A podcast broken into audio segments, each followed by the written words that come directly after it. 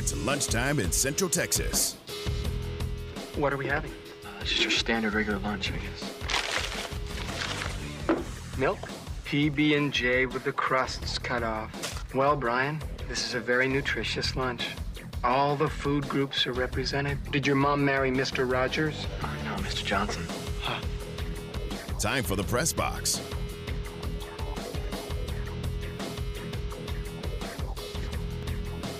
Here's your host, Ward Whites. And it is lunchtime in Central Texas. This is the press box. Cameron Stewart, Stephanie, Mm-hmm, I'm here. and better than Aaron ever. Stexton, along with you to uh, navigate you all the way to two o'clock with the John Morris Show and Big Twelve basketball last night. Both the men and the women christened the new arena with a win, and Baylor gets it 71 to 50 over TCU after being behind by four points in the first half. They just dominated the second half of this basketball game. That's awesome. Just That's took awesome. it to them in the second half. At one point, And- te- uh, TCU was up seven early in the third quarter, Right. and they went down what a nine or eleven at the end of the quarter, and it was just a just an onslaught after that. I mean, And- one team looked like they shouldn't have ever been in the rankings. I mean, they just a- Baylor just absolutely took it to them in the second half, which was fun, enjoyable to watch. Right? They were prepared. Baylor sure girls were. were prepared. And now Baylor just owns TCU. Has not beat them Yes, since go on. 1991. Cam, how old were you in 1991? You want to know the real answer? Yeah, you I weren't do. even born, were you? My parents hadn't even met yet. your dad, your dad was collecting tab and Yeah, yes, yes. As a matter of fact, yeah. Oh, we were way. We, this is way predates me. The Yeah. la- the last time that TCU beat Baylor in women's basketball, "Justify My Love" by Madonna was the number one song. Oh. And I was a sophomore in college, and I'm old. I was in college. and Oh wow! I wonder I'm what the old. movie was. I Might was have not to in look that up. college. It's January '91. Were you were you playing football? No, I were you coaching? Yeah, You were coaching. Mm-hmm. Ooh, I remember those days a little bit. a little bit. Yeah. Imagine that. I did a lot See, in that college. shocks me. Wow, so it's been that long. How long? That's about a- that? They broke the streak for sure. the number one movie was Home Alone, the original. Okay, Yeah. yeah, that would Original make Home sense. Alone. January of '91. Yeah, Yeah. yeah, because it came out in '90. I hate that movie. Really? That's a great Did we talk? movie. Did we talk about this? Wow. Yes. I mean, I don't hate it. It's just Talk not about one of my go-to Christmas movies. You know, this makes That's- sense, no, that's a Stephanie. You know must-see why? Christmas Why? time. Because if you think about Home Alone and Home Alone 2, because everything after that's terrible. Right. Like, just genuinely, nobody argues that. But Home Alone 1, Home Alone 2, one that people like, right? If you think about it logically for half a second, the movie makes just no sense at all. it doesn't. Not a not an No, ounce no. of sense. No, That's there's what makes it great, though. You know what it I, is? I guess. Like- It's I a mean, guy movie. like Guys they get like on the it. plane and they It's a go home. kid's They get on movie. the plane and they go home in real life. and Right. The movie's over. and and Or, or they send the, the But wait a police to minute. the house to sit with him Okay. until they Which- get somebody here. and I love how that's or such any a of a big hundred deal in things it. they could have done, even in the pre-internet era. But hang on, okay? Reality is, I'm a mommy. You don't forget your kid at home when That's the you're going to biggest- it just Paris. does not happen. Yeah, that's Oh. that's the first part. Where's yeah. Kevin? Oh, I don't know. We're just saving the world against the crooks. I mean, come on. That's why it's a dumb, stupid movie, and all you guys out there like it because it's dumb and stupid. That's exactly we right. watch- Just like Ricky Bobby. Well, that's a great movie. I don't want to hear any of that. That is a great piece of I was about American to say I art. will not hear slander about Will Ferrell It's movies. just, uh, That's a fantastic film. But quick thought on Home Alone 2, which I watched over the break. I have not seen that in years to the point where I, I don't remember. I know it's New York, Trump's in a scene. I you know, I remember that, but that's it. And Trump's in a what I think It is wa- it so was. funny is like we had watched Home Alone a few weeks before and like the whole warmth of that movie is towards the end where he's like, I just want my family back. I just want my family back. And they come back and it's this great kumbaya moment, right? The second this thing happens again, which is absurd enough that it happens again, he lands in New York, finds out he's in New York. He's not with his family, but he has his dad's credit card. He's like, screw that. I don't need them. Right. I'm just, I don't, who needs a family? I'm just going to chill. Like his mindset's just bang, gone, done. Great. He, his his brother bullies him one more time, and he's like, "Yeah, you know what? Forget these guys. I'm gonna go just hang out I'm out gonna go live in Central myself." Park. Yes. Ugh, anyway, I can't say it's one of my favorites, but I wouldn't say I hate it. I don't Love know. that movie. Yay, Baylor girls. Hits him with the paint cans. We could, I think, we could put up a compelling two-hour radio show about movie talk. Oh, We definitely. always, we always teeter on the edge of it. And I mm-hmm. think we all know enough. And by, by the way, did you see the Von Erich movie? Did we talk about that? I Last have week? not seen that yet, I hear and it's I wonderful. absolutely want to see it. I want to see it this weekend. See, that was my This could be a my three-way my date here. growing up days. Every Saturday night, because I wanted to stay up late, but my parents would let me as long as I was at church on time, and it was the Von Erichs. Oh yeah. Oh, we Me all and my had grandma. crushes on them. Really? Every weekend. Was yes. this a, was this a big Texas thing or Oh, just yeah. in general? Oh, yeah. it was because they're world class Dallas. championship Right, wrestling. right. They were in the Sportatorium, which wa- is a was it was it's been it's torn down now. Mm-hmm. A terrible little uh, place in Dallas. And I mean, like by terrible, I just a, a very old, not It- kept dumpy. up building. The plat, It was a dump. Yeah. yeah. It was. It was running Um, down. but it was falling apart. so and- much history.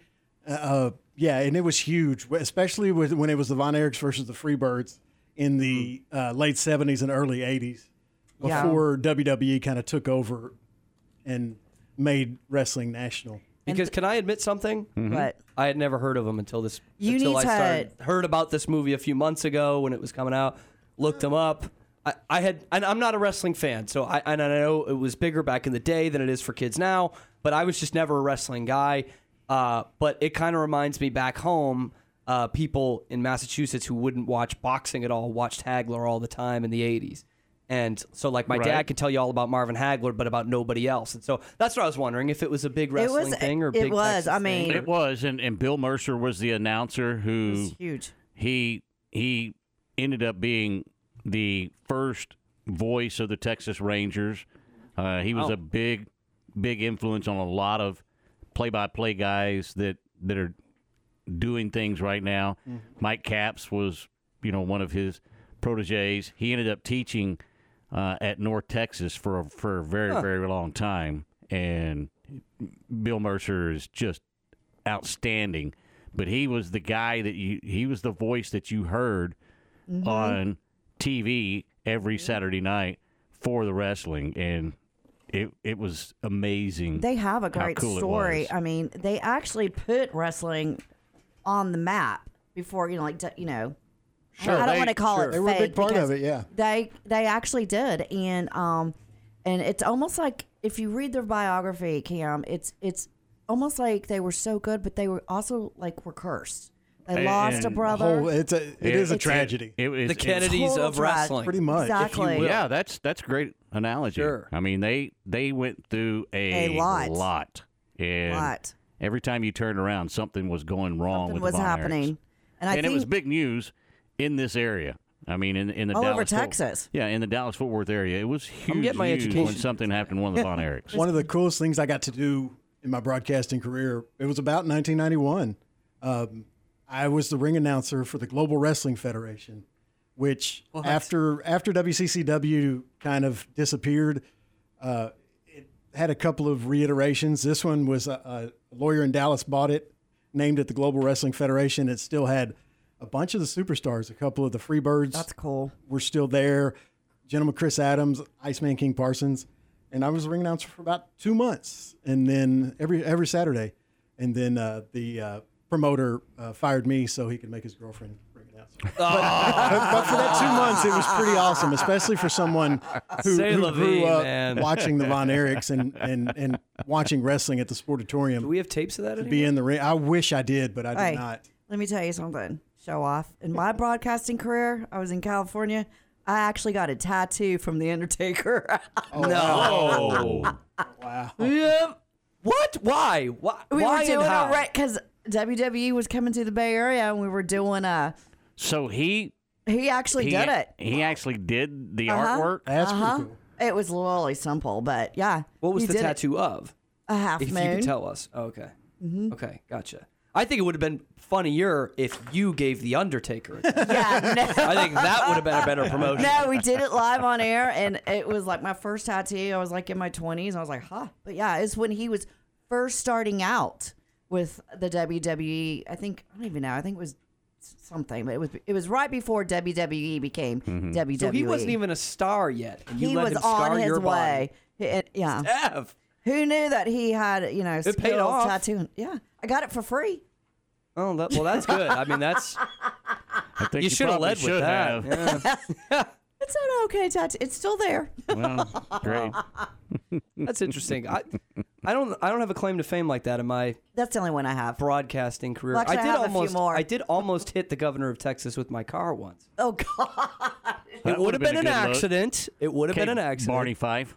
right? Would have been an accident. The current governor or The current, the Okay. sitting governor. He's Yes. been- he's been governor for a while, so I Yep, yep, yep. So, assumed.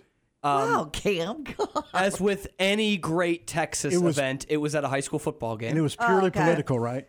Yes, I was purely. I was like, uh, I was like the guy who shot Franz Ferdinand. Yeah.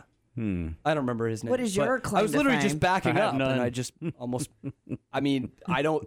I, I don't mean this to sound bad, but like I could see his Secret Service people, his, his Coming his after guards, you? but I could see them on like the corners of my back windshield. But it was kind of a big car, and it didn't have a backup camera, so I couldn't see Greg Abbott. And oh so my I Did they let you know very quickly that yeah, so stop. I mean, it wasn't that close, but he was pretty like he was only a couple feet behind the car, and I was trying to get out of there quickly. I, I was one of those things where I was there for a pregame show and I had to jet off to like four other games, and so he had flipped the coin at a, a Permian Midland Lee game, and so I'm backing up, and thankfully I did see one of his handlers out of the side and just immediately hit the brake, and I'm waiting for watching them in the side mirror go by, and I'm like, oh, that there he is. Oh There's the guy.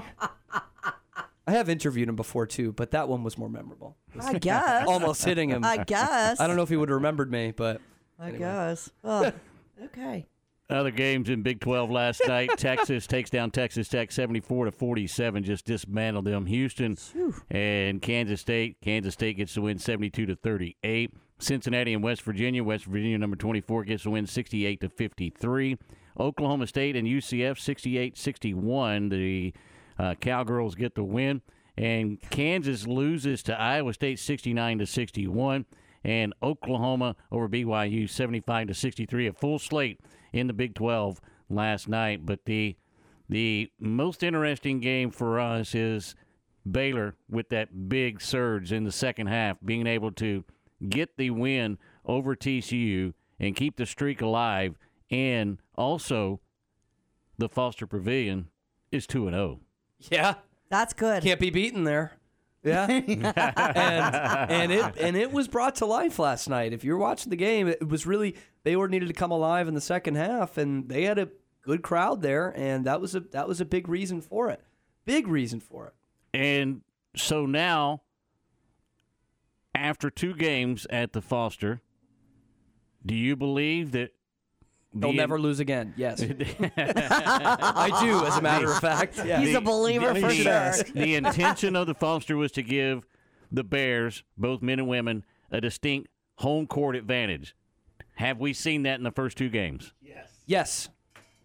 Yes. And I would say that may- maybe it won't give them that long term because it's on the fans. It's now a no excuse zone. Right. Okay. In the Ferrell, you could say, oh, well, it's not a great arena and blah, blah, blah. And who wants to go there? No longer an excuse for Baylor fans. No longer an excuse. You have this perfect environment for it. It's up to them, up to us collectively to make that the home court advantage. And it certainly has been the last two days. Well, I mean, you can you can you can say that it's on the teams, but Sure. it is. You're right. It's on the fans to show up, Yeah. be there, be loud. Yeah, and and that's even just kind of meta in general, more so with college sports than pro sports. I I hate when fans are like, "Well, they don't give us anything to come out for." When we're talking about a 3 and 9 Baylor football team, sure, I get that. Who wants to go out there when it's raining and it's cold and they're going to lose by 30 points? I get that. But if you're even kind of good, this is your alma mater. College sports, you know, you can make an environment much more than a lot of the pro sports mm-hmm. can. So, yeah, it is up to the fans. And I, I kind of touched on it when we were at the, the tower the other day. it's up to Baylor and Baylor fans to make this a culture around basketball. Exactly. Because we've seen that around the Big 12. I mean, look, Tech did it. I mean, mm-hmm. albeit in a, in a shorter span, but for a few years there, Tech had one of the best environments in all of college basketball. Oklahoma State had it for years. I'm sure you remember that. I mean, up until whatever 15 years ago, and started to go a little bit downhill. But the Eddie Sutton days, for sure. Mm-hmm. I mean, and everyone would still think of that as a as a football school, but that was a, a basketball palace and, and one of the toughest places in the country to play. So, it you know, of course, some success goes with it, but it is up to the fans to say we're going to make this a basketball place. And, the that's fans Fox and the Pavilion should be. fans need to stay committed to going and supporting Yes. win or lose. Win or lose. You need to be there. Support your team, you know. Uh, if they're on a losing streak, still go out there and support them. That is my thing. What I'm interested in seeing is okay, game one for the men, game one for the women. You know you're going to get the crowd Right, because you're getting that first taste of the Foster. What's game two and game two for each one of those programs look mm-hmm. like? I'm very. women. I'm, We'll I- see. yeah, I, exactly. I'm very interesting to see. Okay, are they going to fill it to the rafters again? Because they should. No mm-hmm. reason not to. No reason. No, re- and the men have a, a, a ranked opponent next week as their second one with BYU, and we know obviously BYU's got a big fan base. We'll, that'll be interesting to see how many are are in there for an opposing team in game number two. But I, I am interested, especially with the women, because they have an an awesome team this year. I mean, a legitimate Final Four caliber team this year, and the interest in women's basketball is very good at Baylor, but obviously it's not enough to pack an arena every night. Just like comparative to the rest of the country, it's a pretty good interest. But if if we're gonna see a top five team in there in this beautiful palatial arena and it's gonna be sixty percent full, that's not good enough for me. no, it's not. It, it needs to And be it's full easier to get tickets too, Well, like we were this- talking about yesterday. This was the whole intent too, to build with less capacity to give you the opportunity to create that environment. Right. And it's going to be interesting to see if they can do that. I hope they can. I hope they can too. I really, really do. Me three. All right. This is the press box brought to you by Scott's Lease Trailer and Pickup Outfitters. Staff will be back with us in a little bit. Coming up next, Steven Simcox, Locked On Horn Frogs. He'll join us next. Baylor Bear basketball all season long here on ESPN Central Texas. The Bears play their Big 12 opener Saturday in Stillwater against Oklahoma State. 1:30 for the countdown to tip-off. 2 p.m. tip-off Saturday. Join Baylor Athletics Hall of Famer Pat Nunley and the voice of the Bears, John Morris, for Baylor Bear basketball right here on ESPN Central Texas. I'm Kyle Tumilton, General Manager of Jeff Hunter Toyota. Toyota is ranked number one for the most reliable vehicles, with data compiled from more than 300,000 vehicles built between 2000 and 2022. If you're in search of a new vehicle, Jeff Hunter Toyota offers a full selection of new Toyota models, along with a vast inventory of pre-owned vehicles. Stop by and see me or any of my team members for a great car at a fair price. Jeff Hunter Toyota. Toyota quality, Waco values. So I have been in the operating room most of my career, watching people have orthopedic surgery, watching people get knees replaced, hips replaced, shoulders fixed, and I knew there had to be a better way. That's Dr. Daniel Zuckerman, a medical director for QC Kinetics, the nation's leader in non invasive regenerative treatments for pain relief. I see so many people who could have been helped before they got to the operating room if only they had known about regenerative medicine. QC Kinetics, a natural alternative that uses your body's own healing properties to help restore and repair damaged joint tissue, providing long lasting relief without drugs, surgery, or downtime. Well, it feels great when I do get to see somebody who we help, who I know I kept out of the operating room. It's amazing how we change people's lives without surgery. Call QC Kinetics for your free consultation. Call QC Kinetics 254 415 4100. That's 254 415 4100. 254 415 4100. You're listening to ESPN Central Texas, live from the Allen Samuel Studios. Mosby's Land Management is a family owned business that's been serving the Central Texas area for over 20 years. We're an all inclusive land management company that provides services such as tree trimming and removal, stump grinding, land cleaning and clearing, mulching services, demolition, cleanup, haul off, culvert installation. Give a local Central Texas company an opportunity to work for you on your farm, ranch, personal property. Give me, Mosby, a call 254 749 1648 or check us out on Facebook. I'll treat your place like it's my own. My house has a new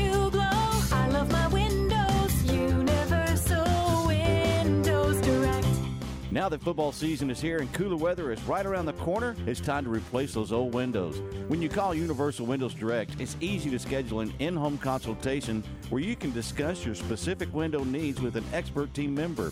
Universal's exclusive Unishield windows have 11 times less air infiltration as standard windows and have been awarded the most efficient windows by Energy Star for eight consecutive years.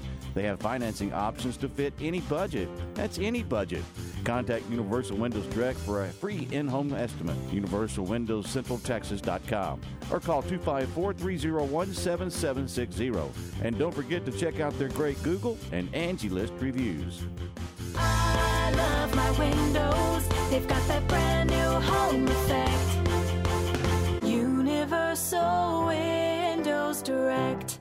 La Fiesta Restaurant and Cantina has been Waco's favorite Tex-Mex since 1963. Voted the best fajitas, enchiladas, and chili con queso around Central Texas. La Fiesta, a delicious selection of Mexican classics and Texas favorites. You can order any of the delish Tex-Mex food online at lafiesta.com or stop on by at 3815 Franklin Avenue in Waco. La Fiesta, where passion is the most important ingredient. From the La Fiesta family to yours, have a happy.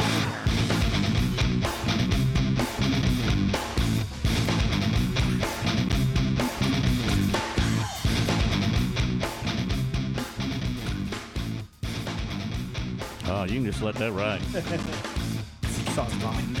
Welcome back to the Press Box presented by Scott's Lee's Trailers and Pickup Outfitters. Here on this Thirsty Thursday, and joining us now, the one and only Steven Simcox from Locked On Horn Frog. Steven, how are we doing? I'm good, Ward. Thanks for having me on the show. I appreciate it. I appreciate you jumping on. And first and foremost, I want to wish you a happy new year to you and your family. And last night, you had the opportunity to go to the Foster Pavilion and watch the Horn Frogs take on the Baylor women last night. Came up short 71 to 50, had a lead in that game. But your first impressions when you walked in to the Foster Pavilion? I was really impressed. I mean, I didn't pay a ton of attention. I knew it was I knew construction was happening, but I didn't really glance or look at a lot of the renderings except for some of the pictures I saw of the court itself. I watched uh, some of the men's game against Cornell on Tuesday, but yeah, I mean, when you walk in, you kind of immediately see that lower level that's uh, got the glass there, and there's a bunch of tables, um, the escalators and stairs going up. It, it looks great. Like it's the steps are kind of steep, but you know you, you don't feel like you're very far from the action no matter where you are. I was up in the second deck and I, I could see fine. Everything was um, really visible, and I mean it looks fantastic. Like I think it's going to be a great atmosphere there. You know when Baylor started to go on a run in that game, you could tell the crowd got into it. It got really loud, and I think it messed with TCU a little bit. Like I think it rattled them a little bit. That was their first kind of true road game of the season, and that's a tough environment to walk into when the crowd's really engaged. And so they got after it. I mean, the student section was good, and when Nikki Collins started asking the crowd to respond, they did in a big way, and it, it you could hear it in there, you could feel it. So I feel like when they play some big games, both for the men's and women's teams, that's going to make a big difference. But thought they did an outstanding job with the arena, and yeah, I mean it's pretty crazy. Like growing up around here and going to games at Floyd Casey and the Ferrell Center, that now there's a new football stadium and a new basketball stadium um, just right across the highway from one another, and I, I feel like the the vision that was cast there was really good, and having less seating and kind of a more intimate atmosphere is going to be good for uh, for both programs moving forward. And not taking a dig, Stephen, but the last time that the TCU women beat the Baylor women was 1991. Mm-hmm. Ooh, Stephen, how old were you in 91? I was negative one years old. Oh boy. We were, we were wondering. We thought we thought that was about right. I was yeah, I was born in '92. That's a pretty it's a pretty good stat, and I, I think that's one of the aspects of this rivalry that's not talked about a lot. But I saw Baylor put that out on social media last night, and I mean there was a gap, a little bit of a gap between the Southwest Conference ending and the Big 12 beginning. Mm-hmm. The bottom line is they haven't like they haven't beaten Baylor since they joined the Big 12. And obviously, you know, I don't know the history of what those matchups were like in the SWC days, but towards the end, it sounds like Baylor had the advantage. And for the most part, the games haven't been close. I mean, it was it was competitive last night into early in the third quarter, and then Baylor went on a run and never really looked back. But yeah, they've dominated that series, and I mean, it's not. I- guess in some ways, it's not surprising because TCU is just now kind of committing again to women's basketball. They they went and hired Mark Campbell. It's his first season. He came over from Sacramento State. Previously, he was at Oregon, but he's got good pedigree, good background, and he's went and got some talent there that I think is going to be good for the future. But I mean, Baylor is the standard in the Big 12 when it comes to basketball, really on both sides. I mean, I guess Kansas would have an argument on the men's side, but for women's basketball, it's it's the Lady Bears, and so it's it's not shocking, but it is kind of surprising that they haven't caught them on a bad night once or twice, you know, and Right. found a way to pull off an upset. Um, it just hasn't happened. I felt there, there wasn't really. I kind of went into that game not expecting a lot, and then when they led at halftime, I was like, all right, that's that's nice. Like we'll see what happens here in the first five minutes of this third quarter. And actually had a nice start to the third quarter, but then things unraveled. But you kept you kept kind of waiting for that run to come, and then it was just about how was TCU going to respond. And unfortunately for the Frogs, they didn't respond particularly well last night. I think what's crazy, Steven, is the TCU men have beaten Kansas probably what two or three times in the in the time span that the women have not beaten Baylor, which is a, a little crazier in my mind, and I'm sure you would agree. But uh, obviously, the the men are um, in a much better place now than they were when they entered the conference. But still, uh, and looking back at kind of the first 14 games of the season for the Horned Frogs, and obviously Mark Campbell brings in a, a whole new starting five. So it was one that every TCU fan had to get used to. Did this feel like the turning of a corner for this basketball program going into the game last night, or does it feel more like, boy, we're we're just getting started. You know, this might be a bumpy road to end this year, but but this program's going in the right direction. Okay, I'm going to answer your question, but can I quickly tell you a funny story about the TCU men beating Kansas? I would love you to, So- Steven. Okay, okay. So back in 2012, it was my first year at TCU, and this was like it's hard to describe how bad the basketball team was that year. They were a yeah. they were a middle of the road Mountain West team, like middle of the pack Mountain West team that was immediately jumped up to Big 12 conference play. And so, you know, things weren't going well. And uh, Kansas was coming to town, and Ben Ben McLemore was their star player at the time. It wasn't like an amazing Kansas team, but it's still the Kansas Jayhawks. I don't know what the Vegas line was. Probably top ten. was- yeah, probably. Yeah. Top, they were top ten team, and it was the Vegas line was don't bet on the frogs, right? Like that was that was the line. And so I'm I'm walking in the cafeteria that day of the game, and I see an assistant coach um, coming the you know the other direction, and I I just looked up and I said, "Hey, coach, good luck tonight." And he stopped and he turned around and he said, "Yeah, we're going to need it." And then we both we both laughed together after he Oh, made good. that joke um, which is which is always a good sign. And then they went and they won that basketball game. They beat Kansas that night, and and what was one of the biggest upsets in uh, in college basketball history. But yeah, it is funny. They've had some success. They even won in Allen Fieldhouse last year, kind of Yeah, yeah. inexplicably.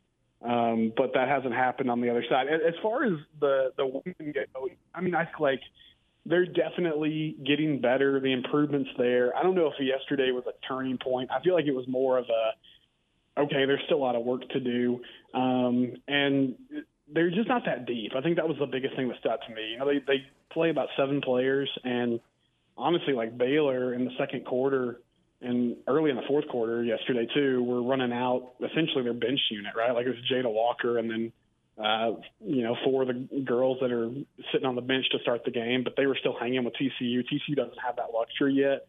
And um, nobody's defended them like Baylor had last night. Like uh, I thought Sarah Andrews came out and did a really nice job on Madison Connor early. She was kind of face guarding her, denying the ball, not allowing her to um, get good shots up. and so that was frustrating. And then, um, you know, Sedona Prince is six seven, and that felt like kind of the matchup that maybe they could exploit. And in the third quarter, they they really tried to run their offense through her and get her some looks in the post. But um, I thought Dre Blackwell did a really good job, and I mean, really, whoever it was that matched up against her, they were just physical with her, and they brought double teams at the right time, and so. Um, yeah, I mean, offensively, they just really couldn't get anything going, and they kind of stayed in the game with a zone defense before things started to unravel and Baylor got hot from three. But I mean, I, I think Mark Campbell's the right guy for this job. I feel like he's building something that is going to be sustainable. Um, and so last night, I, I I feel like if you're going to spin it positively, you know, you hung around for two and a half quarters against a top ten team in the country, and so that's uh, that's a good thing. But you know, I, I don't know how much they're looking at moral victories today. I think probably the takeaway is, hey, we didn't do a great job responding on the road, and we're going to have to fix that if we're going to be successful moving forward in Big 12 play and hopefully make some of these goals like making the tournament and et cetera. Um, you're going to have to step up and play better down the stretch here as, as it ramps up throughout the rest of the season.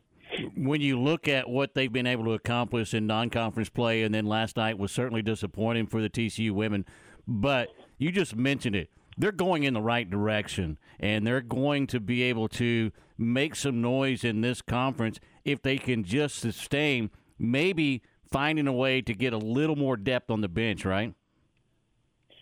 I think so, and I mean, you, you got to win the games. Like they beat BYU in their opener, which was, I mean, that's not going to make national headlines, but that's the type of games they're going to have to win Mm-hmm. moving forward. They have a home game against Oklahoma State this Saturday, um, and maybe you, you find a way to pull off an upset. But Texas is really good. Baylor's really good.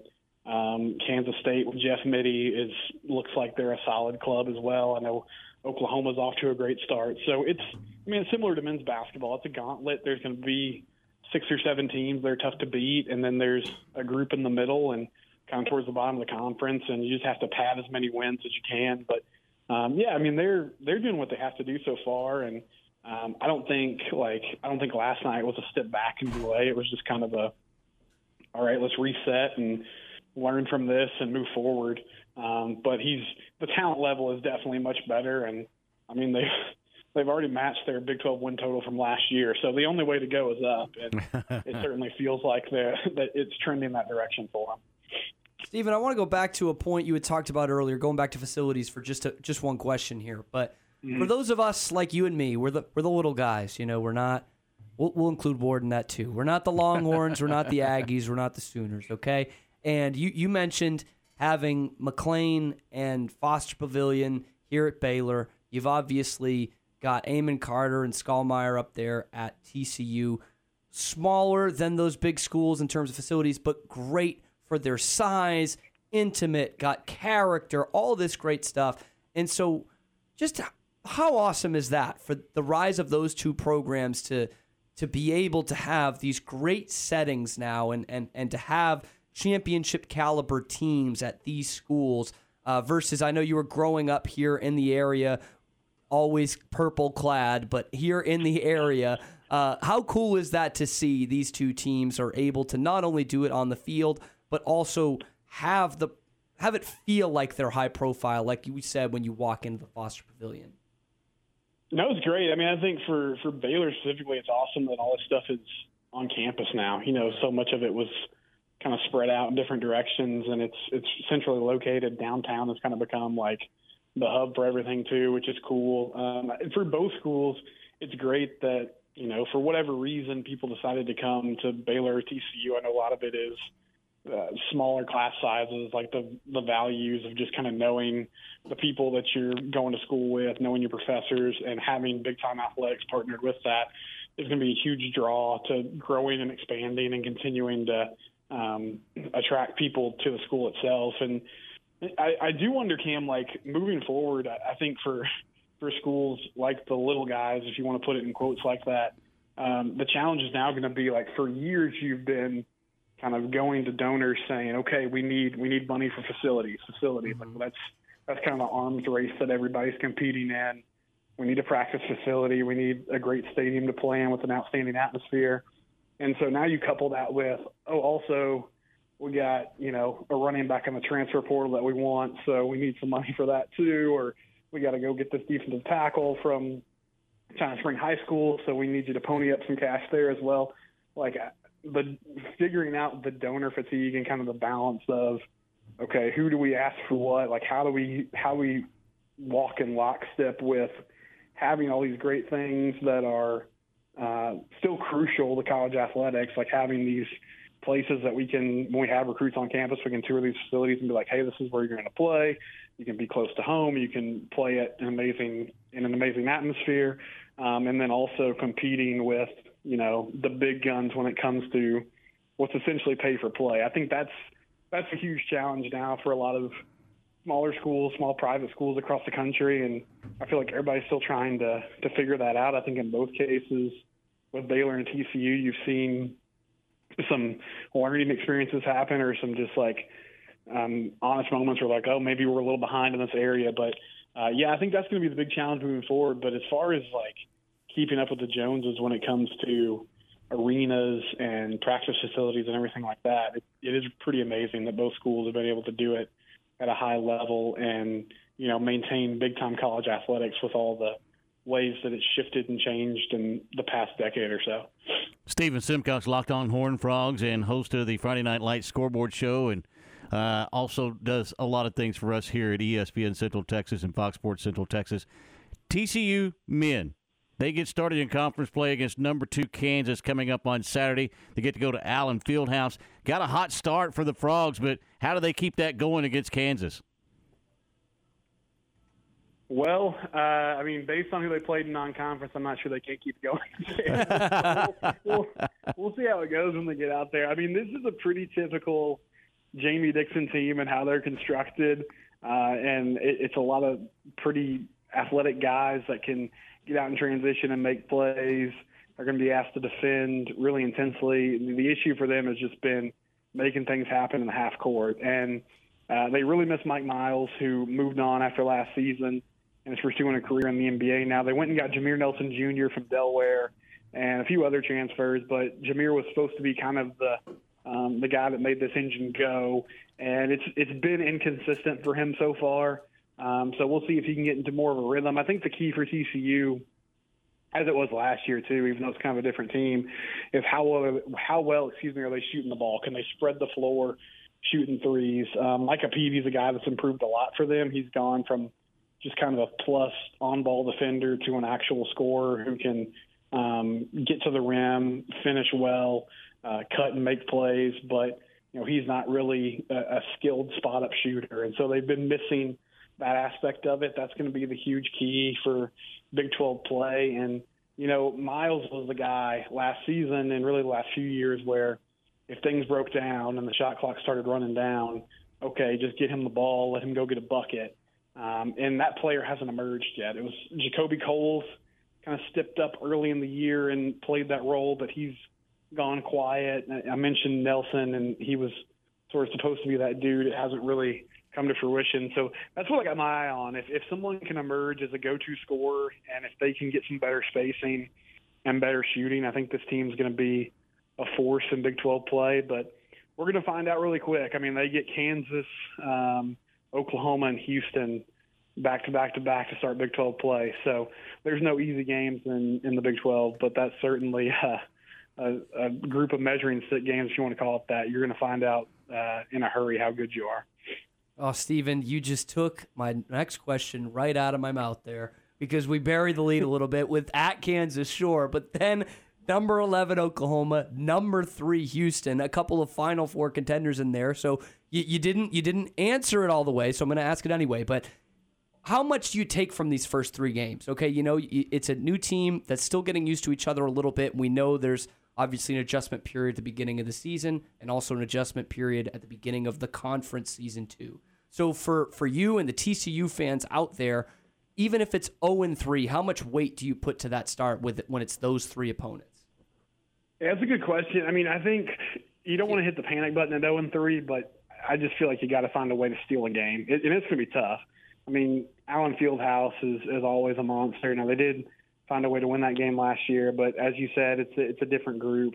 Um, and then Oklahoma and Houston, you get those games at home though, and so I think if you can find a way to go one and two, if you split those home games, that's you know really encouraging moving forward. Um, if you lose all three, it's hard to say like let's rip it up and start all over again, but it, it's just it's hard to come out of that hole when you when you start a, a season with three conference losses, even in a league like the Big 12, where you're probably going to get a lot of grace. If you can hang around 500 at the end of the day, you should be a tournament team.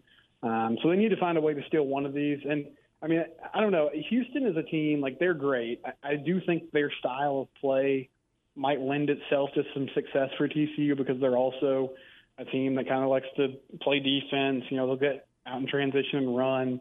Um, and so maybe if, if TCU can sort of force the issue and get it into their style of play, they could be successful. But yeah, it's gonna be a tall task. I mean, um, you need to find a way to win one of those ball games, and I think if you do, then you're feeling pretty good about the rest of the schedule and kind of being able to stack up wins moving forward. But it, it's a gauntlet for sure, and you know Jamie Dixon and the staff are. I'm, I know they're not they're not thrilled about it, but you're going to have to play the teams eventually. So I guess if it's back to back to back, then that's just the way it is.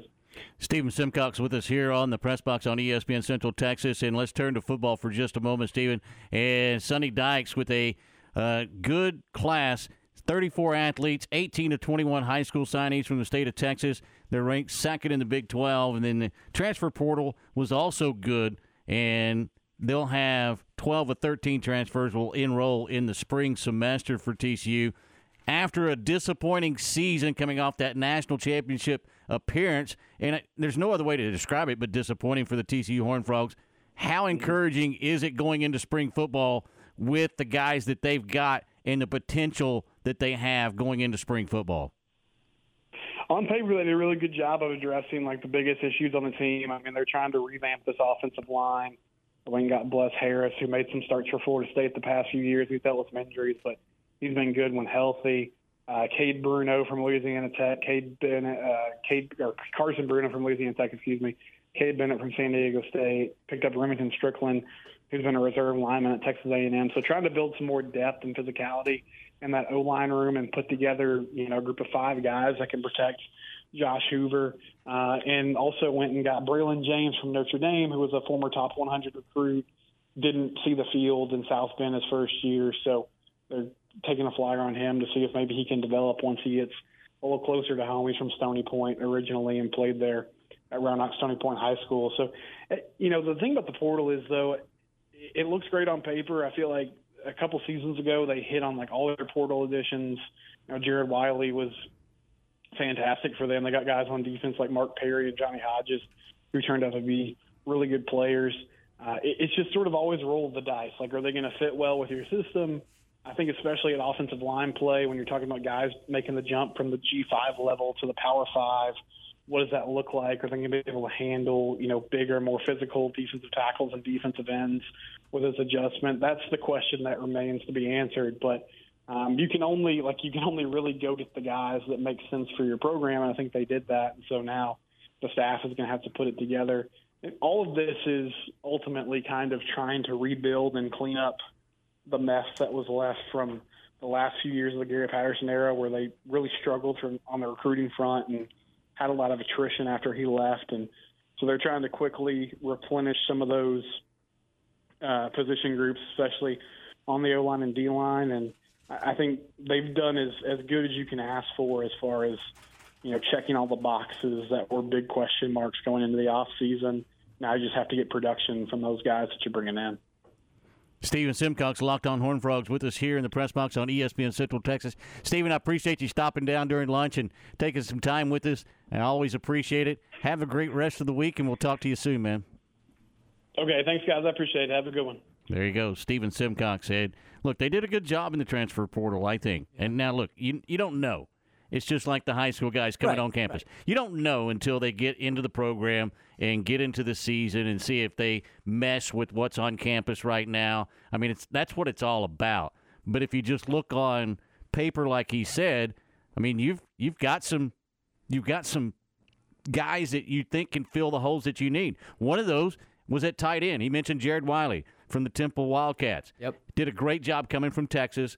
was an outstanding tight end for them, made some big plays past couple of years. Well, they replaced him with Drake Dabney, former Baylor tight end, and now he's at TCU, and he has an opportunity to fill those shoes for Jared Wiley.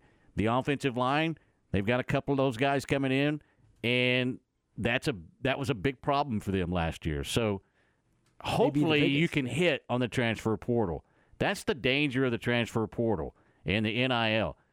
If you're going to be a big player in the transfer portal, you've got to be a big player that knows how to hit in the transfer portal.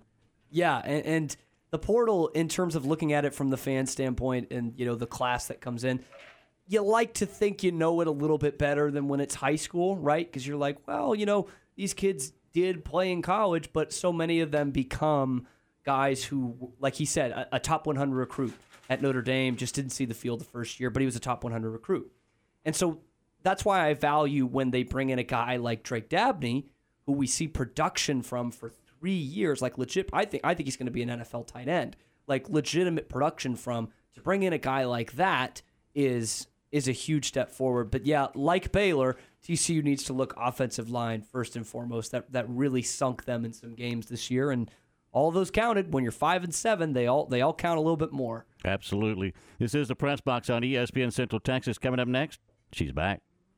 Go Cowboys! This is Dallas Cowboys football, 2023. Second and five at the Detroit 8. Only heard here. Snap to Prescott, standing and looking and throwing right. All season. Brandin Cooks, touchdown Cowboys. Sunday afternoon, it's your Cowboys and the Washington Commanders. Live from FedEx Field. On this Dallas Cowboys radio network station. Cowboys and Commanders, Sunday afternoon at 2 here on ESPN Central Texas. Okay, everyone, check this out from Diamore Fine Jewelers in Waco. Diamore Fine Jewelers now has their own diamond growing machine right here in their own super lab. Yes, you've always been able to get a better premier diamond for the best price at Diamore Fine Jewelers, but now they have their own growing chamber. Yes, they still have Earth Mine diamonds and a great selection of those too, but now if you're in the market for a lab grown diamond, this is a game changer because you can now get them directly from the source. No middleman markup and only the very best high color, high clarity, and high transparency material. So you can get an incredibly beautiful diamond at an amazingly low price. Come by Diamore Fine Jewelers on Waco Drive just past New Road and talk about your dream diamond that will become a reality. Diamore Fine Jewelers at diamorefinejewelers.com.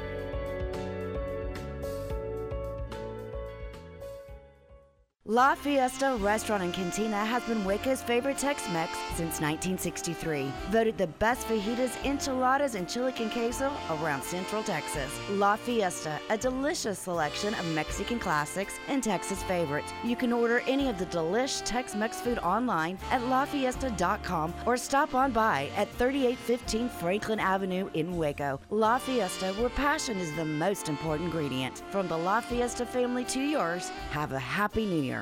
You're listening to ESPN Central Texas, live from the Allen Samuel Studios.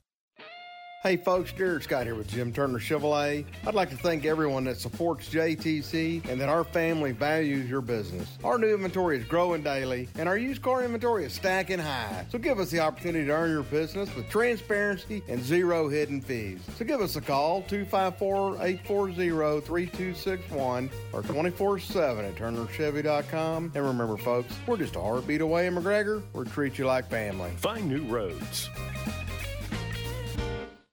Go through another year with that awful joint pain. Call QC Kinetics right now. Make 2024 the year you go back to living normal life again. Matt Mosley, ESPN Central Texas. QC Kinetics can give you your life back. The nation's leader in regenerative medicine. These are all natural treatments that can repair and restore that damaged tissue, giving you pain free movement again. If you have pain from an old injury or pain associated with arthritis, you need to check this out. The future of medicine is here. Regenerative treatments from QC Kinetics. Make the call now so you can get the most out of 2024. Get back to doing what you love. And don't forget, you can use your HSA and FSA funds. Call QC Kinetics for free consultation.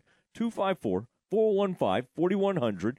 254 415 4100. QC Kinetics 254 415 4100. Hi, my name is Amanda Cunningham. I am a local realtor that has a passion for people. I've helped clients buy and sell over 80 homes in 2019 and would love to help you buy or sell that perfect home. You deserve to get top dollar for your home. Listing with an experienced agent that specializes in not only promoting your home, but helping you get your home buyer ready is key. I have a team of people around me that make what I do each day possible. If you are searching for that perfect home, your experience should be pleasant and stress free. Call me today. I want to meet you. 254 495 0338. Google Amanda Realtor with Coldwell Banker Apex to find my website, Facebook, and more.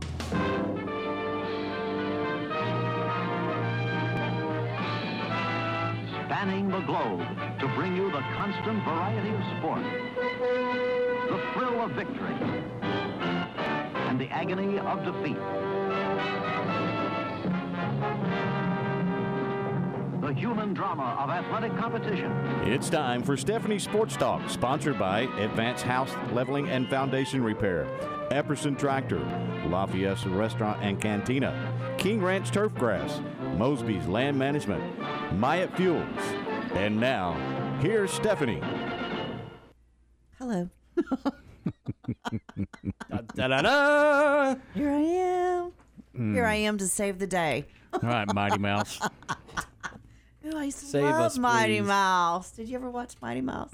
Nope. He has no idea who Mighty Mouse is. Probably is. doesn't. Nope. He's not the public domain one yet, right? That's just Mickey Mouse. well, yesterday we talked about walk racing, Yes, we did. and you guys are right. It did not get cold enough for me to go get some ice so we could go down this little teeny tiny hill beyond the studio. No, it did not. But I was awake. I was thinking about it. You were? Mhm. You could have looked it up ahead of time. You know that, right? Like that it wasn't going to be cold enough. Well, yeah, but You didn't have to wake it's up. Texas. Texas change. The weather changes every five seconds. That would require her uh, uh, uh. unlocking her phone and actually touching a button. I Way too trust. I Way. trust Steve Jobs' meteorology from beyond the grave. I don't even know. my phone. I don't- why? Why? It do I- why?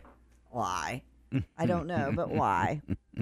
so, um, anyways, I was listening to Cam. He said something yesterday, so kind of caught Someone's my interest. Someone's- yeah. You're the one. huh? Curling. Okay, I don't understand this sport, but this is what I found out. Okay, this It's an Olympic sport. It is. Yes, it is. But it started in Scotland 476 years ago. Okay, Mm-hmm. my Meemaw wasn't alive. I don't even know. Really? TCU beat Baylor the week before in women's basketball. Haven't done it since, but right? Right? Okay, so it did not come over to the U.S. until like the 1800s. Mm-hmm. So it is very popular, of course, in Canada, uh, Norway. I think that's somewhere above England, Russia, and Yeah. Japan. And it's very popular in the northern states like North Dakota, Michigan, Mhm. Minnesota, Wisconsin. Well, I did not know this, but there are 185 curling clubs around the United States. Y'all yeah, you know what it's like? It's like um, it's, It's like popular. bowling leagues. Uh-huh. And here's the thing. Actually, thing. bowling's pretty popular there too, but it's it's very similar to that kind of social event. Right now, the muscles that you use, of course, are your um, your shoulders, your knee, your ankle, uh, whatever that thing is on your le- your, your quads, right? Yep. When you bend Whatever down to push thing it. is. but here's the thing: is what makes it so popular is that you don't have to really be in shape. You can have a beer belly. Sure. You're not running around. You're not running miles and hitting the gym. I mean, now I'm sure there are some. Mm-hmm. I mean, if you're doing it in the Olympics. Well, you would Yeah, think so, right, right, But I've seen some chunky ones. Okay, all right. Some you watch it more than I do. I've do. I seen some suppose. chunky, but You're saying there's a chance for me. Okay. Okay. But with all these clubs around the United States, right now there's a total of like 23,500 curl- curlers. They call them curlers, men and women. Mhm. And actually, the men's team won a gold medal at the Winter Olympics in 2018. That's right. Now, the men and women's curling national championship will be coming to New Jersey this year on between January 29th and February 4th. And then from there, I think they start qualifying for uh, the Olympics. Okay. Now, that leads me to today's conversation. You've got that, right? You know, you have to have a stone and brooms. Well, Cam is right. There is a thing called human curling. No, there's not. There down is. the barber shop, the There- salon. You go down there. Seriously. So the if you go to the olympicchannel.com, they made a joke about it. And so I watched the video. You can also find it on YouTube, right? So the guy gets in the suit, like a rubber suit that's slippery and uh no seriously. And your teammate, like you lay on your back, like and put your leg out and one leg bent and pushes you down the um, you know how like when you push the stone well this they push this guy or your person on your team down the ice and then the other two players actually use the broom thinking that it's going to move the guy which it doesn't okay so that's one way you can play well Mhm. over in france their human curling is this they actually get on like a rubber tube with handles like you would do like a water sport Right. and you run, take off, land on it, and zoom down the ice. It is the funnest thing. It's not dumb. And whoever hits the bullseye wins. So there is such thing as human curling, and it's taking off. Now, will it be an Olympic sport? Doubtful. Doubtful. I, would I just watched this Japanese one. Their It's style. great, it's right? crazy. Okay, so it's this girl, and she is wearing regular clothes. She's wearing a sweater, jeans, and Vans. Just, just let you know they're not even trying. Dumps a bunch of, I would think, water on her, but I honestly, I don't know. I don't want to speculate too much, but it's uh, Because you got to be. sticky looking. And then she like goes down a water slide. It's just her. She goes down a water slide basically, and the target is like a bullseye. Ten, yeah, it's like like regular curling is like ten or fifteen yards from the end, and that's the. It's just one person sweeps it up. Yeah. So it's she's just going in regular street clothes down a hard water slide that only has water at the end, and then gets curled into this. Okay, but there are some other. That's funny, but there are some other ways bizarre. where they were is- like experimenting, like how can we make this good? Because that girl is going down a slide. Imagine if you're just on a flat surface, like an ice rink, Like trying curling, to do this, right. right? So you got a rubber suit on. You got a rubber. I don't even know. Does is rubber slippery when it gets wet? I don't know. I I I would think so. Several different kinds of rubber. I'm sure. I you mean, could- so yeah. you got to have like silicone or something. But they were Whatever this showing girl's like putting on herself they've tried it. it. Like I know, like taking Vaseline and putting it on the person's back so they'll slide better on the ice. I don't know if that works. They've tried spraying olive oil. I mean, because Okay, you want to like yeah. be able, and then they've tried it like just nothing. So you've got to have a slippery suit to push your opponent down down the ice rink or whatever. But I think it's kind of fun. So here's my idea. Oh, here we go. Okay. When it gets cold outside Wh- and it gets eh, to the freezing, freezing, and okay, we which have is- freezing rain. I don't know if I don't know what the almanac says this year, but if it happens and it starts freezing out there, we're gonna try it. We have a big open field, and we'll all just meet up here and try it, and we'll push Aaron on Which the ice. style? Which style? The one in the rubber suit. No, I'm not doing that. You don't. You just stand there. I'll do it on the inner tube. the inner tube could be fun. I think it would be great radio. I think I so really too. do. I do too. I mean, we could. It The inner tube one sounds the most attainable. I don't think I would want to get on my back and you push me on ice because Whoa, whoa, whoa, whoa, whoa! You can't say, "Hey, we're gonna go do this," but oh, I'm not gonna do this. no, this. I will You- show up and cheer you on. Oh, God, no, no, no, no, No, I could break a nail. I could get my hair None of cut. this. I could bruise. I could. No. This girl in the Japanese video didn't care. Well, Just I doused can- herself and went down the slide. okay. You got to take one for the team All right, but look at her and look at me. Come on, there is no comparison. What? Yeah, I'm a little older Oh. and blonder. No. Okay. No. I guess not. I was like, wait, wait, wait, wait, wait. That's a. No. They call that on the internet misinformation. Aaron, don't get on my bad list today. We're gonna have to I'm put a just saying we note could here. try it.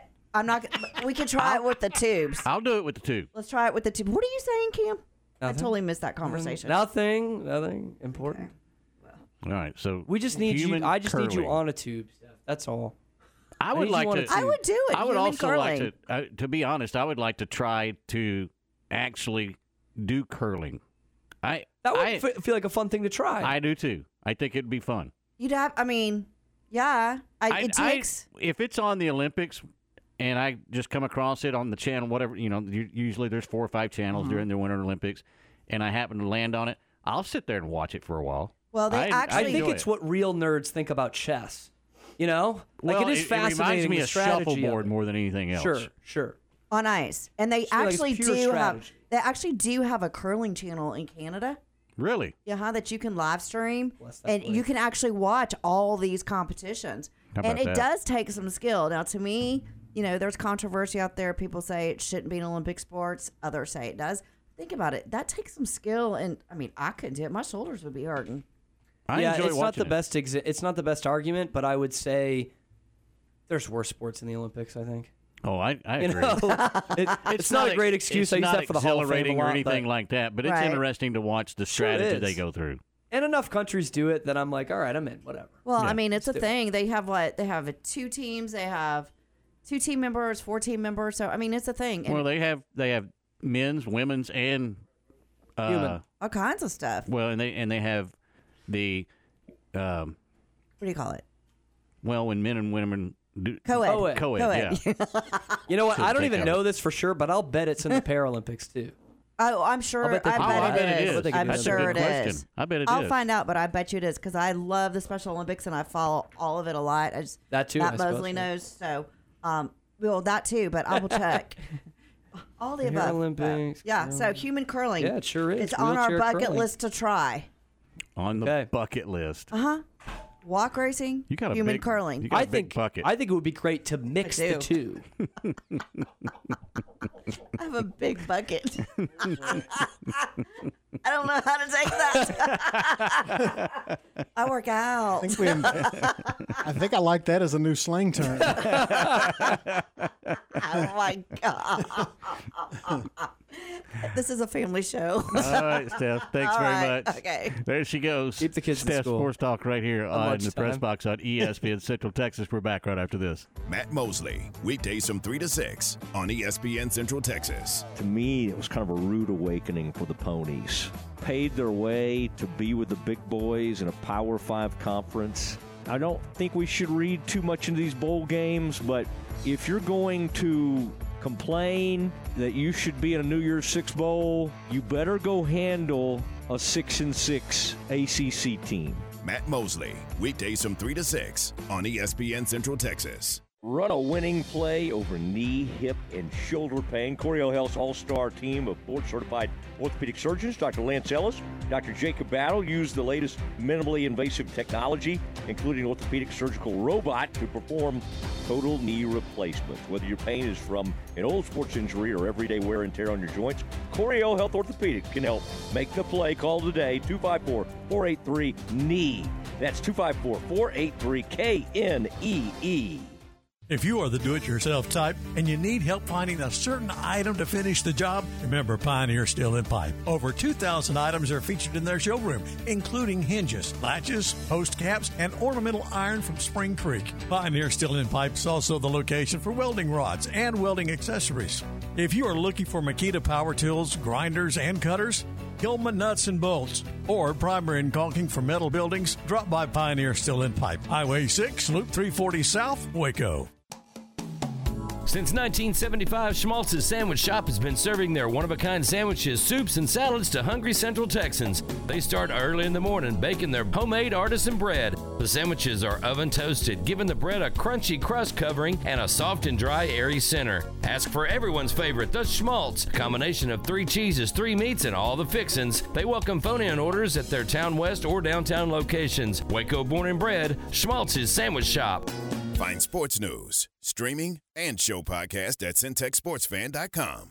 Morrison's Gifts would like to thank all of their friends, family, and extended family, their customers, for another amazing year. They would also like to extend a special thanks to M&M Broadcasters, ESPN Central Texas, and Shooter FM for helping grow their business through the uncertainty of the pandemic and recent economic concerns. Morrison's Gifts would especially like to thank the community for shopping local. Morrison's is a proud Baylor alumni-owned business serving gift-giving needs of Central Texas. Go see our friends at Morrison's Gifts on the corner of Waco Drive and Valley Mills, close to Jason's Deli. Drive into the new year with confidence and excitement during the Start Something New sales event at Allen Samuels in Waco. Get incredible deals on our entire selection of new Ram trucks, Jeeps, SUVs, Chrysler sedans, or a sporty Dodge. Get more for less guaranteed. More value, more selection, more service, more trade in allowance, and even more competitive financing. Hurry in and start 2024 with a bang. Shop the greatest selection of inventory in Central Texas at Allen Samuels in Waco, in store or online at allensamuelsbcj.com and make it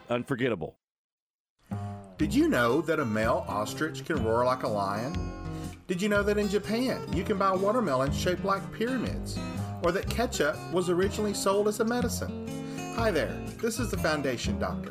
I bet something else you didn't know is that foundation movement can often be stopped by injecting soil stabilizer into the soil around your home. It's true.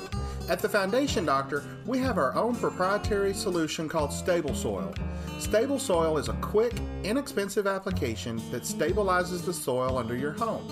It's fast acting, long lasting, and puts a stop to those pesky cracks and sticking doors. Only the Foundation Doctor offers this revolutionary product. So give the doctor a call today at 863 8800 or look us up on the web at ineedthedoctor.com. So, for doors that are sticking and cracks in your walls, the Foundation Doctor will make a house call. From the Allen Samuels Dodge Chrysler Jeep Ram Studios, this is KRZI Waco, K222DC Waco, K265DV Temple, ESPN Central Texas. You're listening to ESPN Central Texas, live from the Allen Samuels Studios. And welcome back to the press box here on ESPN Central Texas. NCAA and ESPN have announced that 40 NCAA championships, including women's basketball, volleyball, baseball, softball, will all be on ESPN networks for the next eight years. So ESPN has stepped up to the plate again.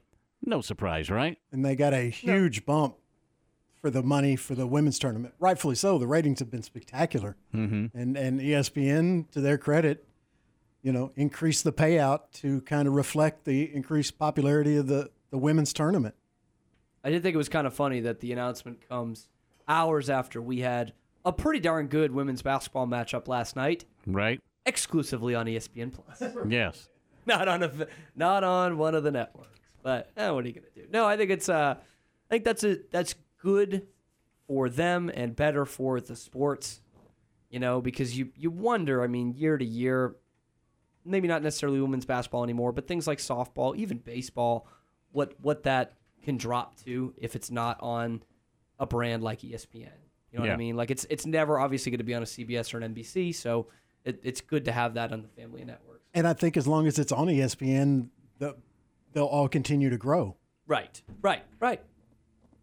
Possibly. Hopefully. But as we know, the the addition of live stream is rapidly taking over and people are cutting the cord to where ESPN is not immediately available in your household as much anymore. Next year, they're supposed to roll out their standalone ESPN app. And that'll make a difference. It will, and and you know people will buy it. I mean, Well, there's no as they- doubt. if they continue to keep all the sports properties that they have, I don't see how you can be a sports fan and not have ESPN. And you know what? I would rather just pay for it a la carte than have it added on to cable bill. And well, there's only there's only I mean, there's a lot of people out there that keep Dish, DirecTV, Spectrum, whatever your service provider is, only because that's the only place you can get ESPN right, right, now. right. Yeah, I, I'm not. I, I was a cord cutter. I am a cord cutter. Mhm. I guess you are always a cord cutter until you put the cord back in. Um, I am a cord cutter. I have the ESPN app. It, it works perfectly for me. There is still something for me of like getting to see it on TV, if it be at like a bar or someone else's house, where you get the pregame show and everything. But I think the app has been fantastic. Um, I don't. It's fairly cheap, like six bucks a month, which is Right. like half of what Netflix is. Um, and with the Big Twelve uh, now uh, cooperation with it, it's perfect. I don't. I can't miss. I cannot miss a Baylor game. Well, and it, for me, I'm not doing it because I'm not watching it on a laptop. I'm not watching it on my phone. Not going to do it. Oh, get a Fire Stick or something, Ward. I- Yeah, I- that's uh, That's what I got. I've got Fire Stick. Same Sticks. thing. I have a Fire Okay, TV. Perfect. That's the easiest way to do it. Yeah. Just I- download I've- the app I've to your gotta have Fire it on one of my TVs. yeah, yeah. That's what Oh, we do. I, I hate like being sitting in the Oh, house it's and the watching it on a laptop. And I only do Hate it doing when it. there's multiple games on because you can't channel surf, obviously, Yes. in apps. So yes. I'll have that is a down. whatever the main game is on my TV, usually on ESPN, and then I'll watch, you know, something else like Red Zone on, on the app. Mm-hmm. Mhm. Say it's if I'm watching the Cowboys, or sometimes depending on who the Cowboys are playing, Watching Red I'd Zone. watch Red Yeah. Zone on the big TV and the Cowboys on my phone. I get that. Can't do that. Can't just do it? Can't do it. Not, you get- just- not going to do it. But I have several TVs going at the same time, so that's a different story for me. You're but like a I'm production not, truck. I'm not going to do it on a laptop, and I'm not going to do it on my phone. I refuse. It just I'm not not comfortable doing it. In that. the house or at all? ever. Ever. No. So if you're waiting for a flight and the Cowboys are on, you're just gonna miss it? I'm going to go to the bar and watch it. Okay. You're boarding in five minutes, Ward. Well, then I'm It's to the fourth have quarter. Then I'm going to have my earbuds in and listening to Brad Sham on the Cowboys Okay, Network. all right. That I'll accept that. Yeah. I'll accept that. See, you will find a way to follow no I matter will what. follow, Yes. but I'm not watching it on You're my not phone. watch it. I can't do it. I just can't. I don't know why. It's not my, it's It- not my favorite thing, but I've no, gotten it used to bothers yeah, me. it, it's like my fourth favorite way to watch it. To be Yeah, honest, it but just bothers me. I'd rather listen to it on the radio. So I'll find a way to find it on the radio, and I've done that before. Yeah, but you can I- usually find radio pretty easy. You can find Yeah. us at central centexsportsfan.com. By right. the way, I mean, there's a way to find the games that are being broadcast. You know, on your phone, tune in radio. There's all kinds of apps out there that you can find it. So Oh, you can find plenty. If you're willing to, if you're on a work laptop or something and you're willing to put vi- potentially put viruses in there, let me tell you, Ward, there's plenty of ways to find the game. I'll tell you what, I had to do that for years uh, before I ponied up the money to buy NFL Sunday ticket while I was here in college watching the Patriots. You know, I was talking about computer viruses with someone the other day, like with smartphones and and the pads that don't get them hardly ever. Mm-hmm. Like they've become so less common. Like Yeah. viruses were a huge thing with computers, but now they're really not because they've kind of beaten them with smartphones and tablets. Now, if you have a, a any kind of computer, laptop, desktop, and you click on the wrong email, you can definitely Right. get a virus. But It's- it is it's more super dummy-proof now. Yeah, it's su- and it's super unlikely on your phone, which is what most people use for the internet now. Right. And I mean, if you buy one of these VPNs now, not to get too in the weeds with this, but you buy a VPN, man, you can watch any illegal stream you want. I mean, it's you're you're look. I- Do I condone it? No, this is not a 100% guarantee, but you got a good VPN that you pay, you know, a couple bucks a month for, and like if that's something that you're you're into, you know, you're out of market for your team, it, it works. It works. the Do that for the jailbreak on the Fire Stick. I mean, that was a big thing a couple of years Yeah, ago. yeah. I hadn't heard much about it here lately, but I mean, a couple of years ago, everybody was, "Oh, this is jailbreak ready. We'll, we'll sell your Fire Stick jailbreak Oh jailbreak yeah, ready." you could just like people are just on Facebook, just be like, oh yeah, whoop, I'll fix your Fire Stick and make it where you can get all those channels illegally. like what? it was Yeah. crazy. They've kind of you know I haven't seen that cut in a while, down on I it a lot. Yeah, yeah, I haven't seen it in a while. I guess the I- business isn't as lucrative. No. Yeah. I don't know. I, I- love my Fire Stick though. yeah, that's a good. It's a good thing. I was I was I was resistant to change. It's like coming out of college. I Mhm. did cable and I I just didn't I didn't need it. If I got all my sports subscriptions, it was like 30 bucks a month, which, you know, if I sit there and think about it, I don't necessarily want to be dishing that out every month for that, but the alternative, my Wi-Fi plus cable was 150 bucks a month. Right. And so yeah, I just bought one of those Fire Sticks, changed my life. Ward, changed my life. Yeah, I, I've got I've got a couple of those. Uh, I in fact I bought a Fire TV for my dad for for his man cave, and it works outstanding. And he's got it. He can handle it. Yeah, he can Okay. handle it. Okay. Yeah. My parents can't handle anything. Yeah, he he can handle it, and it and it gets the live local channels too for him. Okay, that's key. Yeah, I get So to that- I get that to was- scam that off was my key. girlfriend's parents for that. Oh, there you go. We get there because they could just have direct TV, so you can use that account anywhere. You can use So- that account anywhere. Yeah, yeah. So there is the occasional time where they're they're in Charlotte, so nowhere near New England, but they might have a Patriots game regionally at one o'clock, I could just go to there for it. Yeah. Or you know wh- whatever it may be, I can I could find it on there. So yeah, Pulling the curtain back a little bit. Yeah, a little bit. Yeah, that, I, I didn't ha- I didn't have that for years, but uh, I think what you know what did it is the Red Sox played a playoff game on MLB Network, Ah. and I didn't I didn't have their login information yet. And when I tell you, Ward, everything in the house was turned over. I was throwing a tantrum like you couldn't believe. Are you kidding? A playoff game, MLB Network. Who buys this crap? Who is still employing Bob Costas? All of this, and then I and that that opened the curtain uh, to my girlfriend texting me and say, "Well, I think if you use this, they might have MLB Network." Bang! They did. The rest is history. Save that So I password. technically have cable Save and that Yeah, password, so yeah. I've got it. I probably know it better than her. Honestly. This is the Press Box on ESPN Central Texas. Coming up next, Q Myers, host of Game Night, will join us here in the Press Box. Baylor Bear ball all season long here on ESPN Central Texas. The Bears play their Big 12 opener Saturday in Stillwater against Oklahoma State. 1.30 for the countdown to tip-off. 2 p.m. tip-off Saturday. Join Baylor Athletics Hall of Famer Pat Nunley and the voice of the Bears, John Morris, for Baylor Bear basketball right here on ESPN Central Texas. 1424 Bistro, located in downtown Waco, has been serving Central Texas for over 20 years.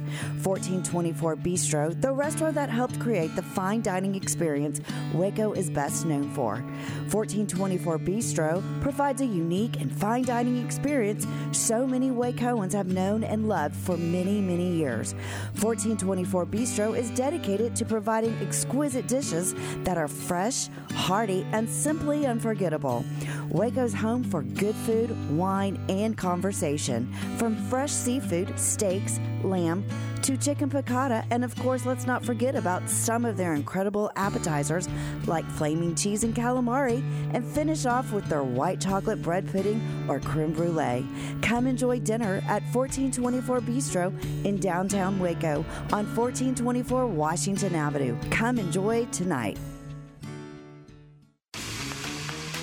The importance of a good set of tires on your vehicle is key for safe and efficient travel. Texas weather can drastically affect the condition of your tires. Make sure your family is safe no matter what the conditions bring. At Gish's Complete Car Care Center, they carry and service all major tire brands Yokohama, Michelin, Goodrich, and more. Let their team of seasoned professional service technicians service your vehicle today.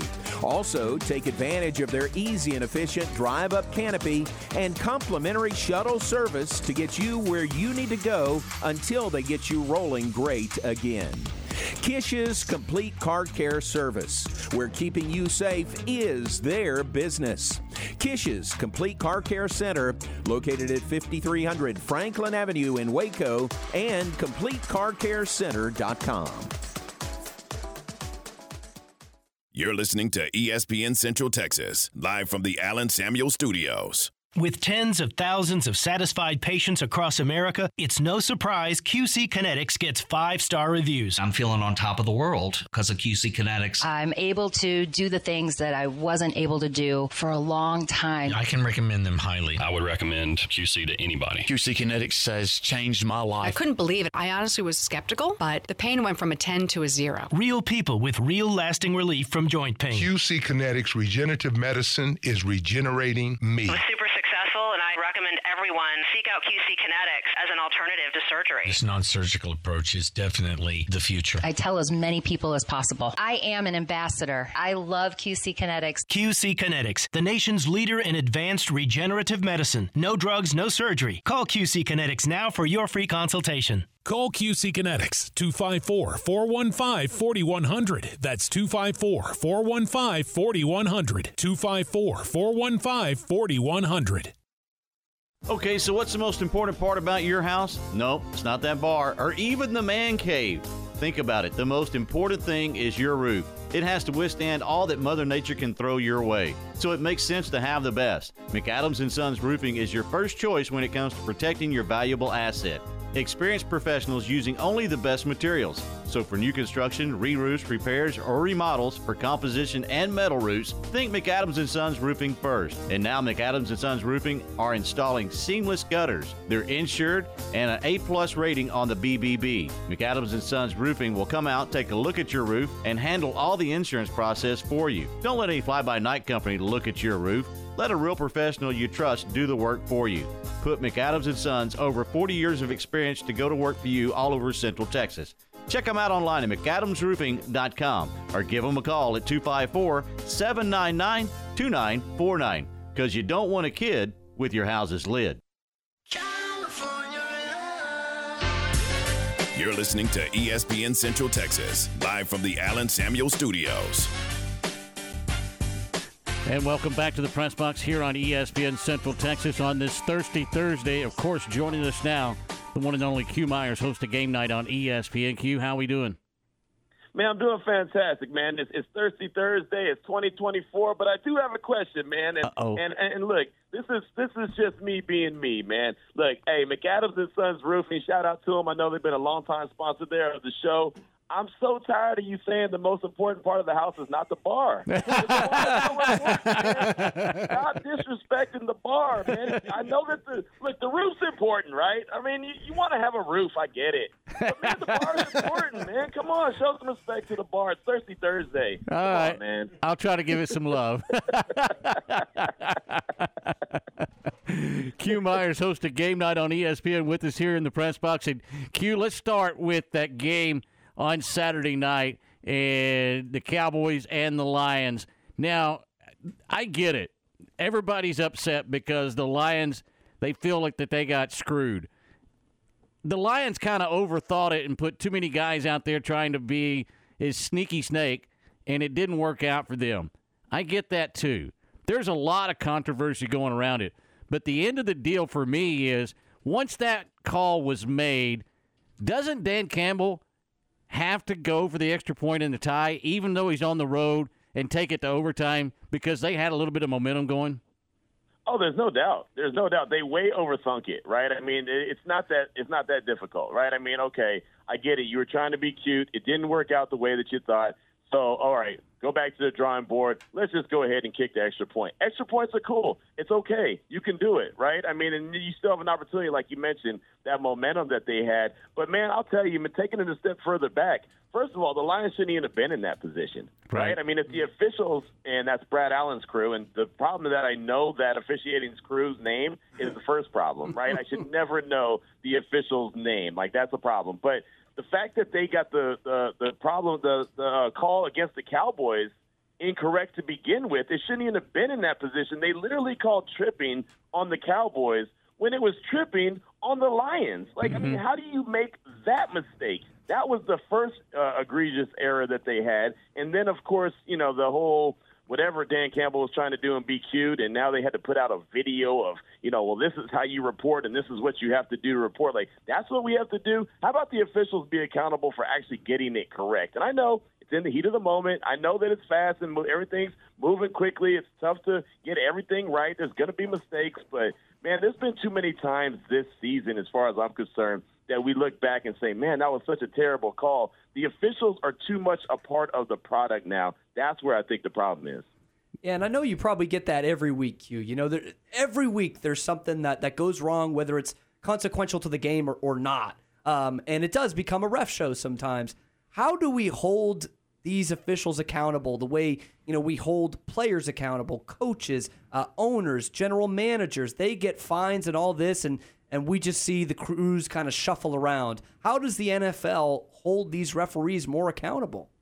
Man, that's a million dollar question. I've been asking that all week, you know, because again, I know Brad Allen's name, and guess what? I know that he's on another game this upcoming oh. week. That's a big deal. You know, he's on Pittsburgh. His crew is on Pittsburgh and Baltimore, and that's not a big game for Baltimore, but it's a big game for Pittsburgh. I mean, it really is. And so it's like, okay, so where's the accountability, like you said? Because now all of a sudden, you know, this guy's on another game, and, and apparently they're not going to let him be in the playoffs, which, okay, that's fine. So he's not going to get postseason action.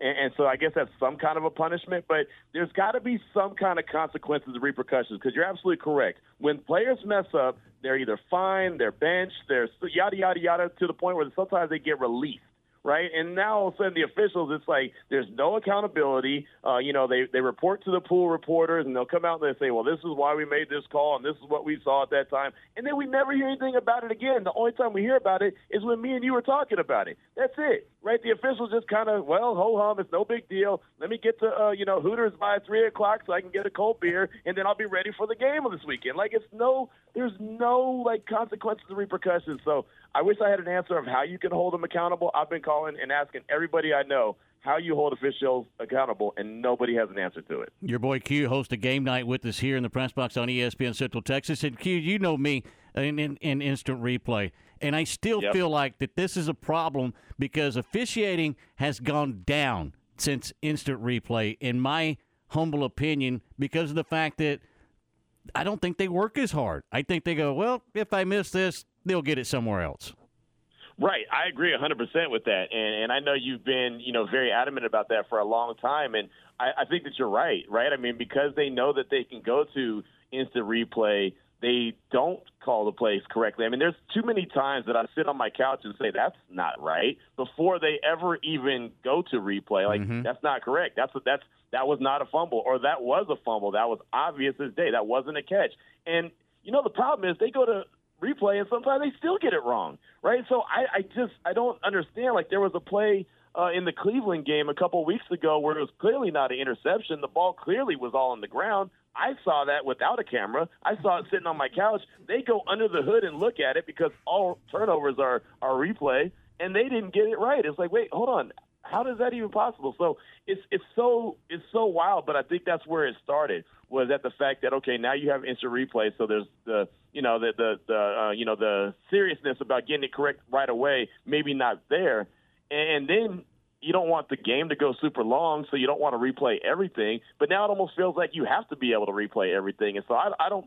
There's no rhyme or reason. There's no middle even. There's nothing that makes sense to say, okay, this is how you solve the problem. But the one thing I think we can all agree on is that there's a problem.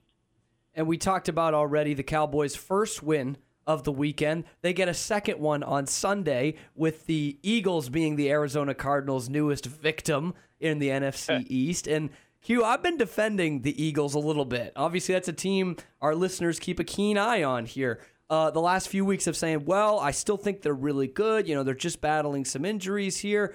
And it just keeps getting worse and worse. And now there's reports of a of a torn up locker room in there. So are the Eagles, who are now on the verge of losing the, the division, are they one less team that the Cowboys need to worry about in the NFC playoff picture here? Yeah, you can stop defending them, man. They're in trouble, right? All right, let's- I, I appreciate that. I don't like doing it.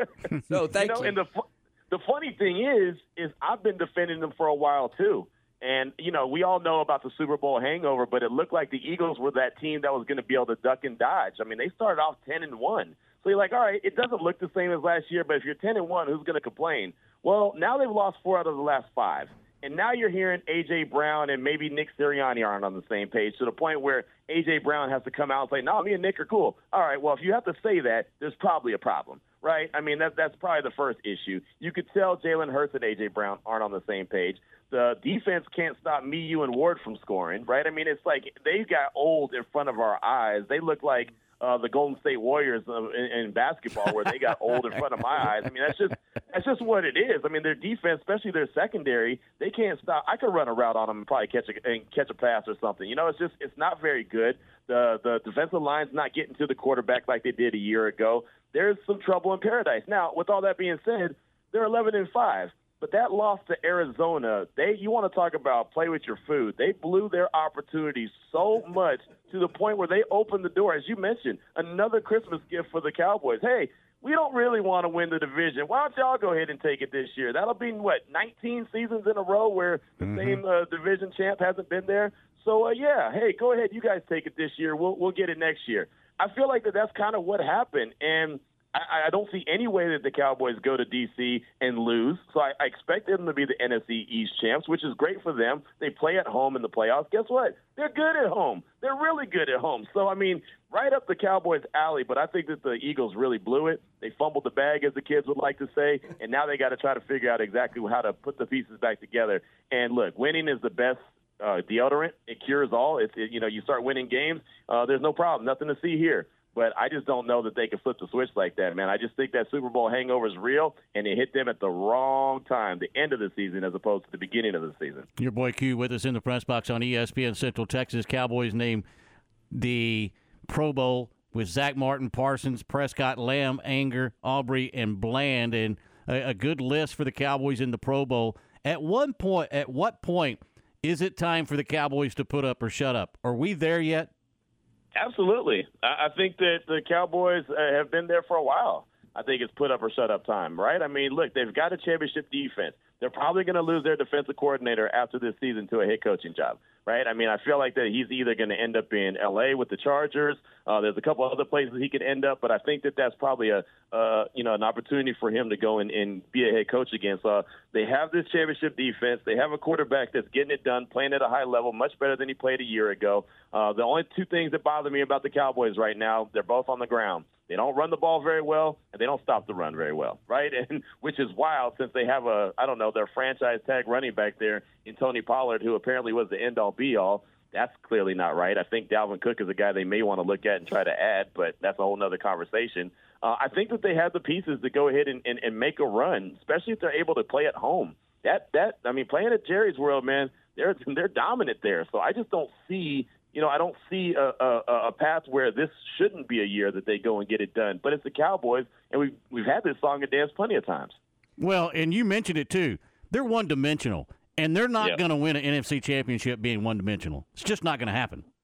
Right. Well, I mean, you know, you, you look at the, the, the 49ers and how good they are, right? I mean, you think about it, you know, can the Cowboys beat the 49ers is the question right now because I think that they could beat the Eagles. I'm not worried about them. I don't see any other team in the NFC that I'm concerned about outside of San Francisco.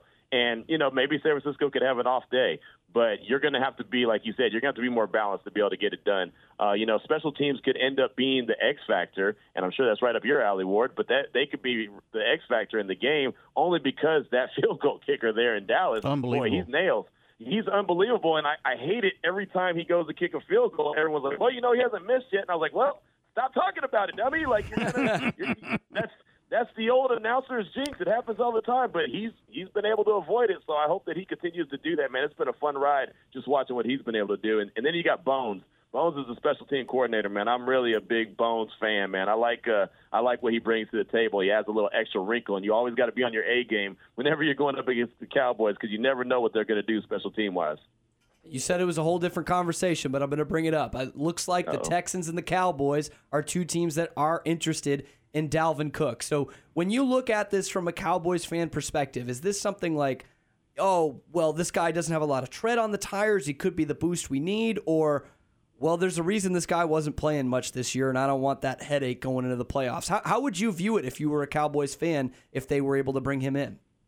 I would look at it as a rental car, man. You know, when you when you go to another city and you get a rental car, man, you're not really worried about the issues that it may have had before. You're just hoping that it gets you where you need to go, right? I mean, so you treat him like a rental car. You bring him in. You know that he can carry carry the rock. He's been there, done that. If you can get some good carries, kind of balance him out with uh, Tony Pollard, and at least have a threat of a run game. I think you're in a good position. I think that that's exactly what you're going to want to do because that's what you're going to need. You're going to need to have a run game, especially if you go ahead against those, uh, you know, those bloodthirsty Pirates that are called the San Francisco 49ers. Man, they're they're a dangerous team, right? And so they're going to want to they're going to want to chew up the, the the clock with the the ground game and Christian McCaffrey and you know Deebo Samuel and everyone that they've got cooking there in San Fran. So you've got to be able to balance that out. If you're just throwing the ball around the yard one, you're setting, the, setting it up for failure, you know, turnovers. And the 49ers, again, they're hunters. They go and get that ball. They're looking for it. So I just think that you've got to be able to have a, a run game that's at least a threat. And so you bring in another guy, man,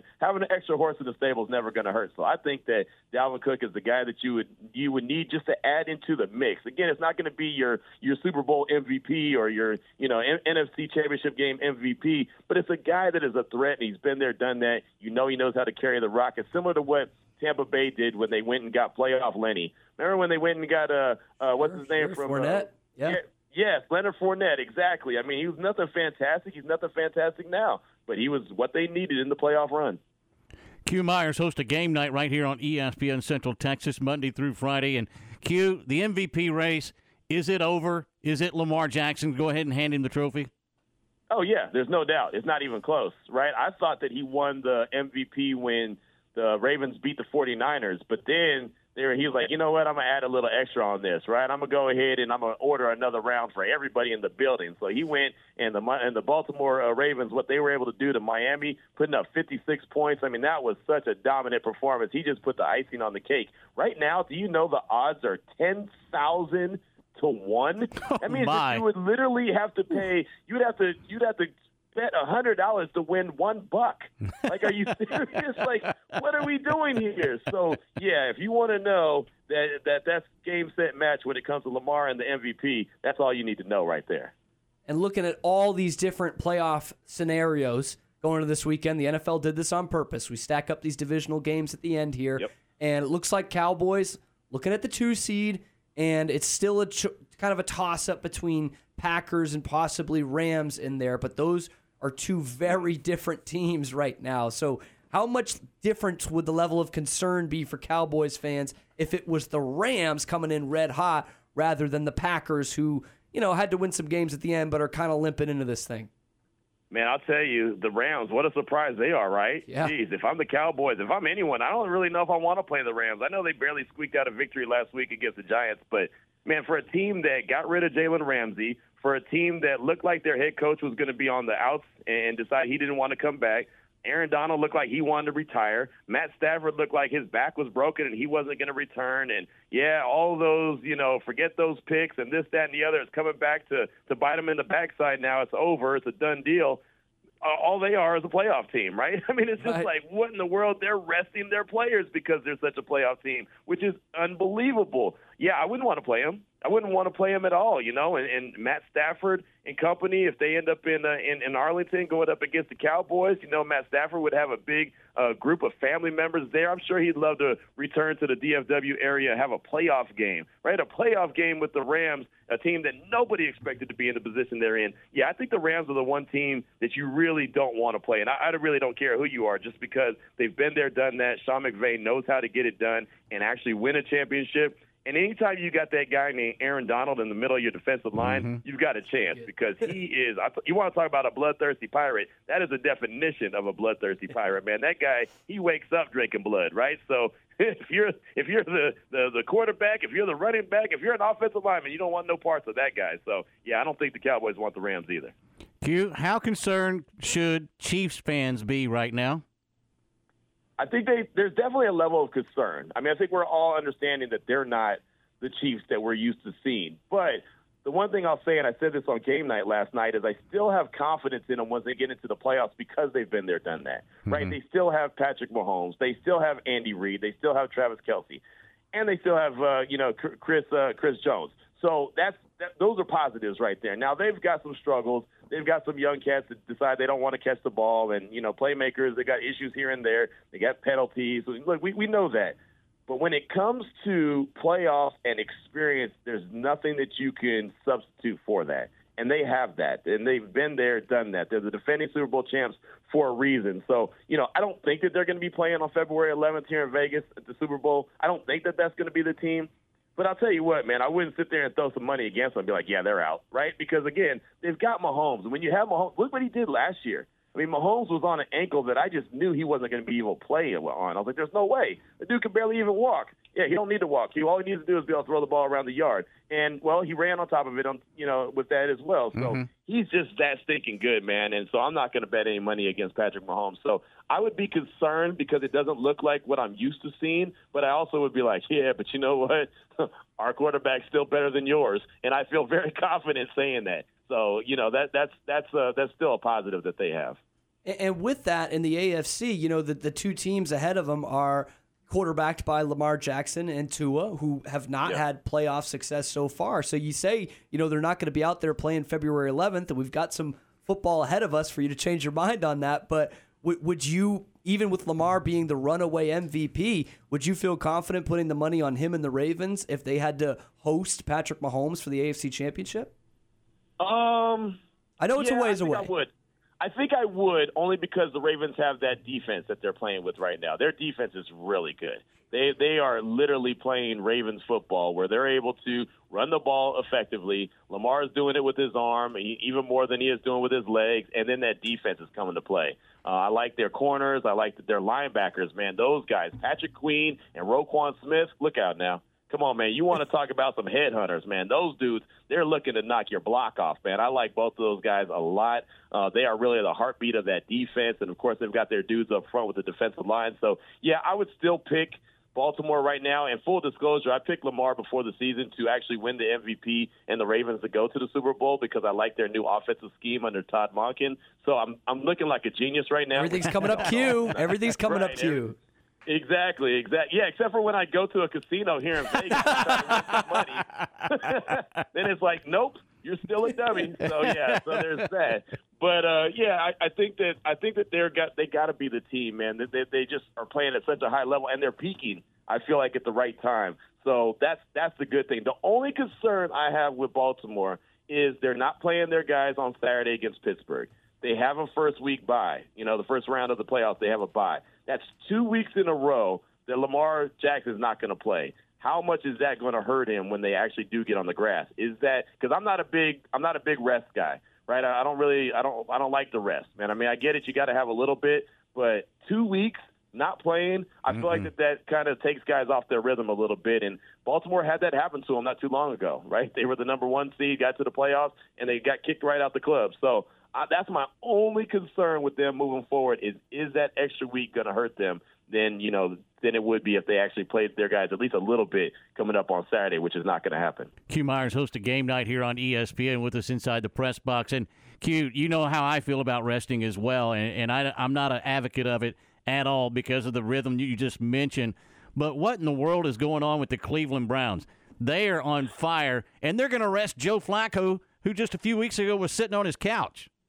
Yeah, I mean, just a few weeks ago, Joe Flacco was sitting with me on Thursday, Thursday, you know, having a cold one, talking about what used to be, right? But I mean, I'll say this: they probably do need to rest him. I mean, he's 38 years old. He's probably like, man, look, I'm playing more than I expected to play. I didn't know that this was going to be this kind of a party. How about this story, though? Right? How how about this Cleveland Browns story? This team is on team well quarterback five now because uh, Flacco's not playing on uh, this weekend, so they'll, they'll be on quarterback five. But I mean, he's like you said, he's quarterback four, comes in off the couch, and has got this team going in the right direction. They have exactly what they need to. Honestly, they. It would be funny, but they could end up in the Super Bowl. I mean, I don't want to say that. My my partner on game night, Emmett Golden, is from Cleveland. He talks about it all the time, and I tell him, "Cut it out, man. You're crazy." But they've got a defense, they've got a run game, and well, they got a quarterback that's not making too many mistakes. So, I mean, things go right for them, they could end up here in Vegas uh, February 11th, and that would be Wow. so wild. And then on top of that, and I asked Emmett this last night. I said, okay, just just just for s's and giggles, say the Ravens or say the uh, the Browns do end up in the Super Bowl and they win it. Who's the starting quarterback next season? He said Deshaun Watson. He told me Deshaun Watson. Oh, I was no. Like, Are you kidding me? How is that even possible? Like, I don't care if you make two hundred and fifty billion dollars. If I just won a Super Bowl with this guy off the couch, guess who's going to be my starting quarterback if he wants to be the next season? The That guy off the couch. right. But because they invested all that stupid money and invested all that stupid draft capital in him, gave him that fully guaranteed money that put Lamar Jackson in a terrible situation with the Ravens, they're like so caught up and tied at the hip with him. No matter what Flacco does, he's still going to be the starting quarterback when he comes back because of the money, which is ridiculous. And go. Speaking of the Browns a little bit, one former Browns coach. This is actually the 24th anniversary of him resigning from the Jets after five minutes. It looks like it's near the end of the tenure of Bill Belichick in New England. I know this is something you've talked about on the show a few times throughout this year. Not so much of is he going to be gone, but what kind of team would be interested in bringing in a Bill Belichick at this point of his career? You know that that's a great question, and it's funny. I'm the only one who feels like that the the there's not going to be a big a big line of, of teams waiting to, to hire him.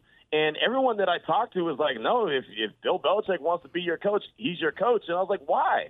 I mean, I get what he's done in the past, but I mean, I've done a lot of great things in the past. That at least I'll tell you that. I mean, they might be lies, but I'll tell you, right? I mean, it's just like, what are we, what are we doing? I mean, look, the Pro Bowl, and I know the Pro Bowl is not the end all be all. The Pro Bowl roster came out yesterday. You know who has no Pro Bowlers on the I roster? do know, unfortunately. Mm-hmm. yeah, the Patriots. They have no Pro Bowlers. You know why? Because that guy, the hoodie, Bill Belichick, is in charge of everything. And you think it's going to change when he goes to another organization? Hey, yeah, I'll just be the coach. You guys go ahead and pick the ingredients. I'll, has that ever been a Bill Belichick mo? No. No. No. So I don't I don't see why the what the attraction is. But it's just me. Like everyone I talk to is like, yeah, of course. If if he wants to coach the Chargers, he coaches the Chargers. Wants to coach the Raiders, he can coach the Raiders. I was like, uh, wait, wait, hold on. What are we talking about? Didn't the Raiders just get rid of the Patriot way? And they're like, yeah, but it's Bill Belichick. And I was like, um, okay. I guess I'm just not going to understand this conversation. So I, I don't, I don't, I don't think that the list of teams and suitors are going to be long for Bill Belichick if he's not back in New England. But apparently everyone else does. So maybe I'll just take the L on that one. Maybe I'm wrong. Hugh, if it helps, I agree 100% with you. I don't get it either. That's what I'm he's, talking He's about. been terrible without Tom Brady as his quarterback his whole career. He's a defensive genius, but he's terrible at evaluating offensive talent. And I I think it would be crazy for any team to give him uh, control over player and personnel. See, and that's that's why I come on ESPN Central Texas. I just need to have one person have my back. one person have my back. That's all. Why we I keep need. Aaron around. Q Myers host a game night. You know him as your boy Q. Q, the biggest game this weekend in the NFL in your eyes.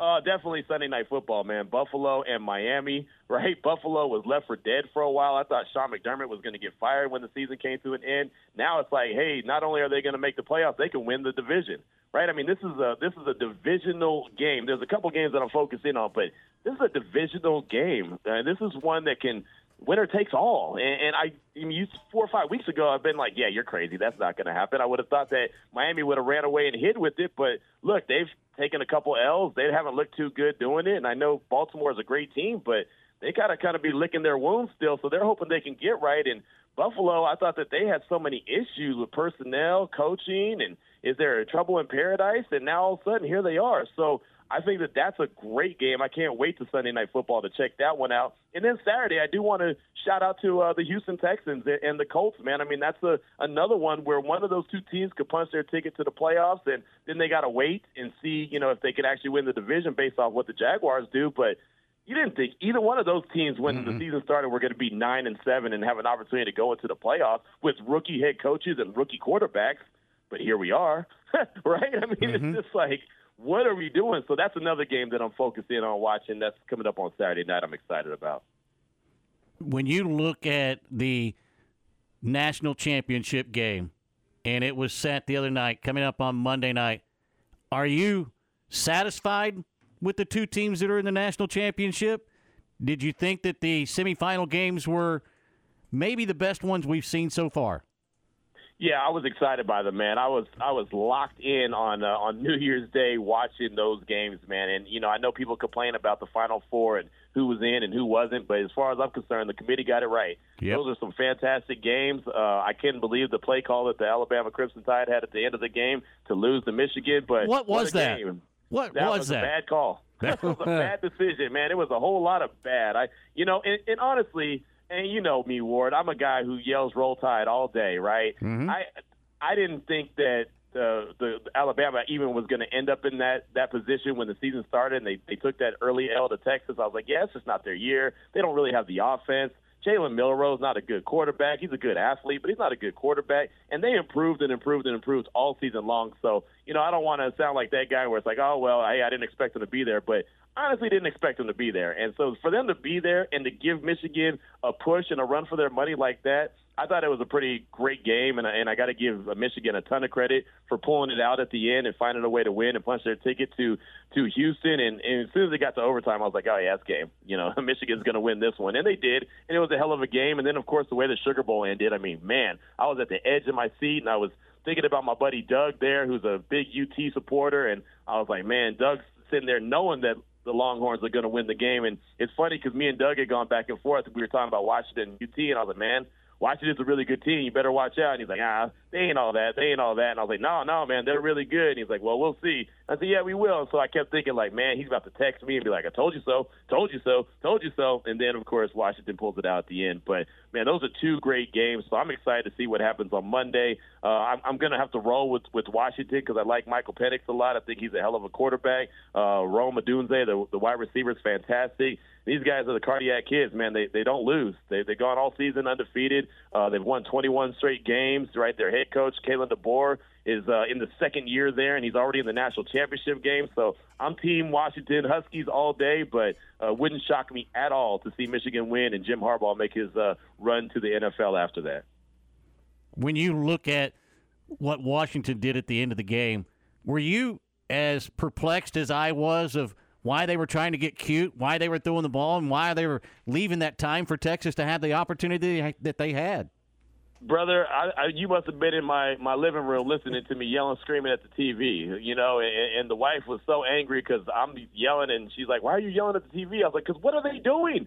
What are they doing? Why are they not just running the ball? What are you doing? Force Texas to call timeout. That's all you have to do. And again, I'm going back to thinking about my guy Doug because I'm like, oh yeah, this is right up his alley. This is what he wants and they just let him in, let him in, and, and they could have forced him to, to take another uh, timeout. They didn't. Yeah, it blew my mind, man. I was I was so frustrated. And the thing about Washington, they'll do that every single game. They'll do something that make you scratch your head and say, "Why are you trying to be so cute?" You don't have to be that cute, but they they do it. Uh, again, the cardiac kids, they still find ways to win. They make it so difficult on themselves, man. They just, it, all they had to do was get home when the street light came on. Like that was the only rule, and they, had to, and they had to stay out just a little bit longer because, well, why not, right? Q Myers hosts a game night with us here on ESPN Central Texas. And Q, the new Foster Pavilion opened up. You spent a lot of time here, yep. and the men and the women both get a win to open up that Foster Pavilion and it is outstanding. How much does that help both of these basketball programs take that next step? Not that they haven't been at high heights, but to have that little bit more of a home court advantage. Yeah, I mean it's awesome, right? I, I've seen some good pictures of it. I really want to make my way there so I could check it out in person. But from what I saw, videos and pictures, it looks fantastic. And now it's get, it should allow the students to really get excited and be there and be loud. And you know, from everything I saw on Twitter, a lot of people saying, yeah, this place is going to be loud, which is exciting when you have two really good programs. You know, obviously the men's and the women's team are both really good, and uh, I uh, saw that the women got the the victory over TCU, kind of beat the brakes off of them last night, and you know the men opened up the the arena and everything. So yeah, I think that that's great. It's also great for recruiting. Not that they need help recruiting, but it's also a little sure. feather in the cap. And I see it all the time here in Vegas because you know UNLV uses Allegiant Stadium, and so they're always able to say, hey by the way, this is where you're playing your home games at. And, and kids are like, wow, that's fantastic. so every little bit helps. You know, the recruiting game is not easy. So, you know, every little thing that you can do is great. The Ferrell Center was fantastic, but to be able to have that big new arena and, and have all the bells and whistles now, it really it takes them to the next level. It, it makes them even bigger than they already are, right? It's like, hey man, that's a that's a big market program right there. And it might be in a smaller market, but it's a big market program. It's awesome. Your boy Q, Q Myers with us here, host a game night. What's coming up on game night? Man, it's weird. We don't have a Thursday night football game, but we do have a show. That's what I'm excited about. We do have a show. so I'm excited about that. But no, we're going to talk a lot of national football, uh, or the, the the national championship game, I should say. We're going to talk a lot about that tonight. Uh, we're also going to preview the Bills and the Dolphins. Uh, game because that's a big one on Sunday Night Football, so we'll definitely be paying attention to that. You know me with the draft. So I'll be talking a lot about the quarterbacks that are going to be in the draft, the quarterbacks that have been playing in the in, in the bowl games, and which ones I think can be franchise uh, leading quarterbacks. So we're going to deep dive into that. That's that's my bag. I get excited about that stuff. So yeah, me and Emmett Golden, man, that's my guy. I'll say this, man. He said last night on the show that his cat. First of all, he said his wife brought in uh, a cat, a stray cat from outside that was random, and she wanted to keep it. And I was like, okay, that's just terrible because, well, it's a stray cat and they'll never leave your house if you do that. So that was the first thing. Then he said, well, I already have a cat. Matter of fact, the cat's in bed with my wife. And I was like, hey, man, look, on national radio, don't ever say that anything or anybody is in bed with your wife. I'm just saying. Don't do it, dog.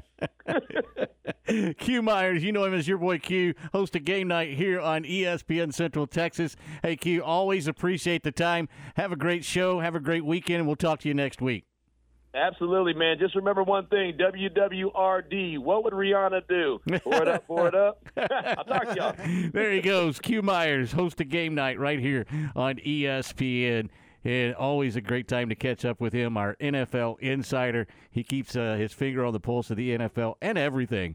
Uh, does a great job. But uh, I, I think, you know, you look at what he was talking about for Bill Belichick, and that was a great question to ask him because that's I think that that's the yearning question that's going to happen after this weekend. Where does Belichick go? And I don't know. And I'm kind of like Q, in my humble opinion. I don't know that he goes anywhere. I don't know that there's anybody out there that says, yeah, that's the guy we need to fix our program right now. Yeah, and and even look, I mean, I won't hide from this. I'm a dyed in the wool. I am a son of Belichick for sure. Um, I think he's the greatest coach ever. But I, I, I do have to agree with that because of kind of what Q mentioned in there. He's not going to go and work for anybody else. No. You know, that's the thing. It- it- the reason he gave that napkin to Woody Johnson 24 years ago today was because he didn't have any control over the personnel. He learned this lesson from Parcells, and Kraft learned this lesson, and that's why it was this great marriage. And I just don't see him doing that and taking that kind of step back. There's still parts of me that think, you know, I, I just wonder if there's someone like a Chargers or like a Washington or an Arizona that just, you know, I know all those coaching situations aren't the same, but a, a franchise like that that's just like, you know, nothing else has worked. Let's Why don't we take a flyer? You know, I, I think there might still be some of that, but I'm not going to bet the house on that. You know, if you if you you told me, you know, the bet the Patriots or the field on where he's going to coach next year, I'd have to say the Patriots to be honest with you, and I don't even know if that's going to be right. I, I agree. I, I don't think he's at the Patriots. I'll put that out there. No, I and, doubt it, yeah. and and with the way he's handled Mac Jones, they're going to have probably the third pick and get one of the quarterbacks. Hopefully the third pick. Hopefully. Would you Cross your want him? fingers. Would you want him developing your young quarterback after what he's no. done to Mac Jones? No, I no, wouldn't want him no. anywhere near my quarterback. I'd like Josh McDaniels, not as the head coach, but uh, developing a quarterback. But yeah, you know, uh, the the problem is this weekend for me, guys. You know what would really help the Patriots draft position is if Washington won. Right. Oh, It yeah. would. it would. It absolutely I don't would. think that's going to happen. In fact, there's reports coming out of the, the, the DC Metro now that They're they're, gonna going to rest some players Yeah. because they, they want that pick. They don't want to put that into into into any jeopardy there. All right. Take the They're Cowboys. not rolling with Sam take Howell, the I guess. Cowboys. Give up the points. I'm telling you Uh, right now. I guess, yeah. All right, coming up next, JMO. He'll have a one, a uh, lot about last night's game uh, at the Foster Pavilion, where the Baylor women take down TCU for the 35th straight time? 37th. 37th. Come on, Thank you give very him some much. credit, Ward. All right, I left it too short. I'm sorry. And then followed by Matt Mosley this afternoon. It's all right here on ESPN Central Texas. For Cam, for Aaron, I'm Ward White. Until next time, so long, everybody. Recently on the John Morris Show. Jim Haller, our guest. Well, first of all, it's hard to believe that I never coached a game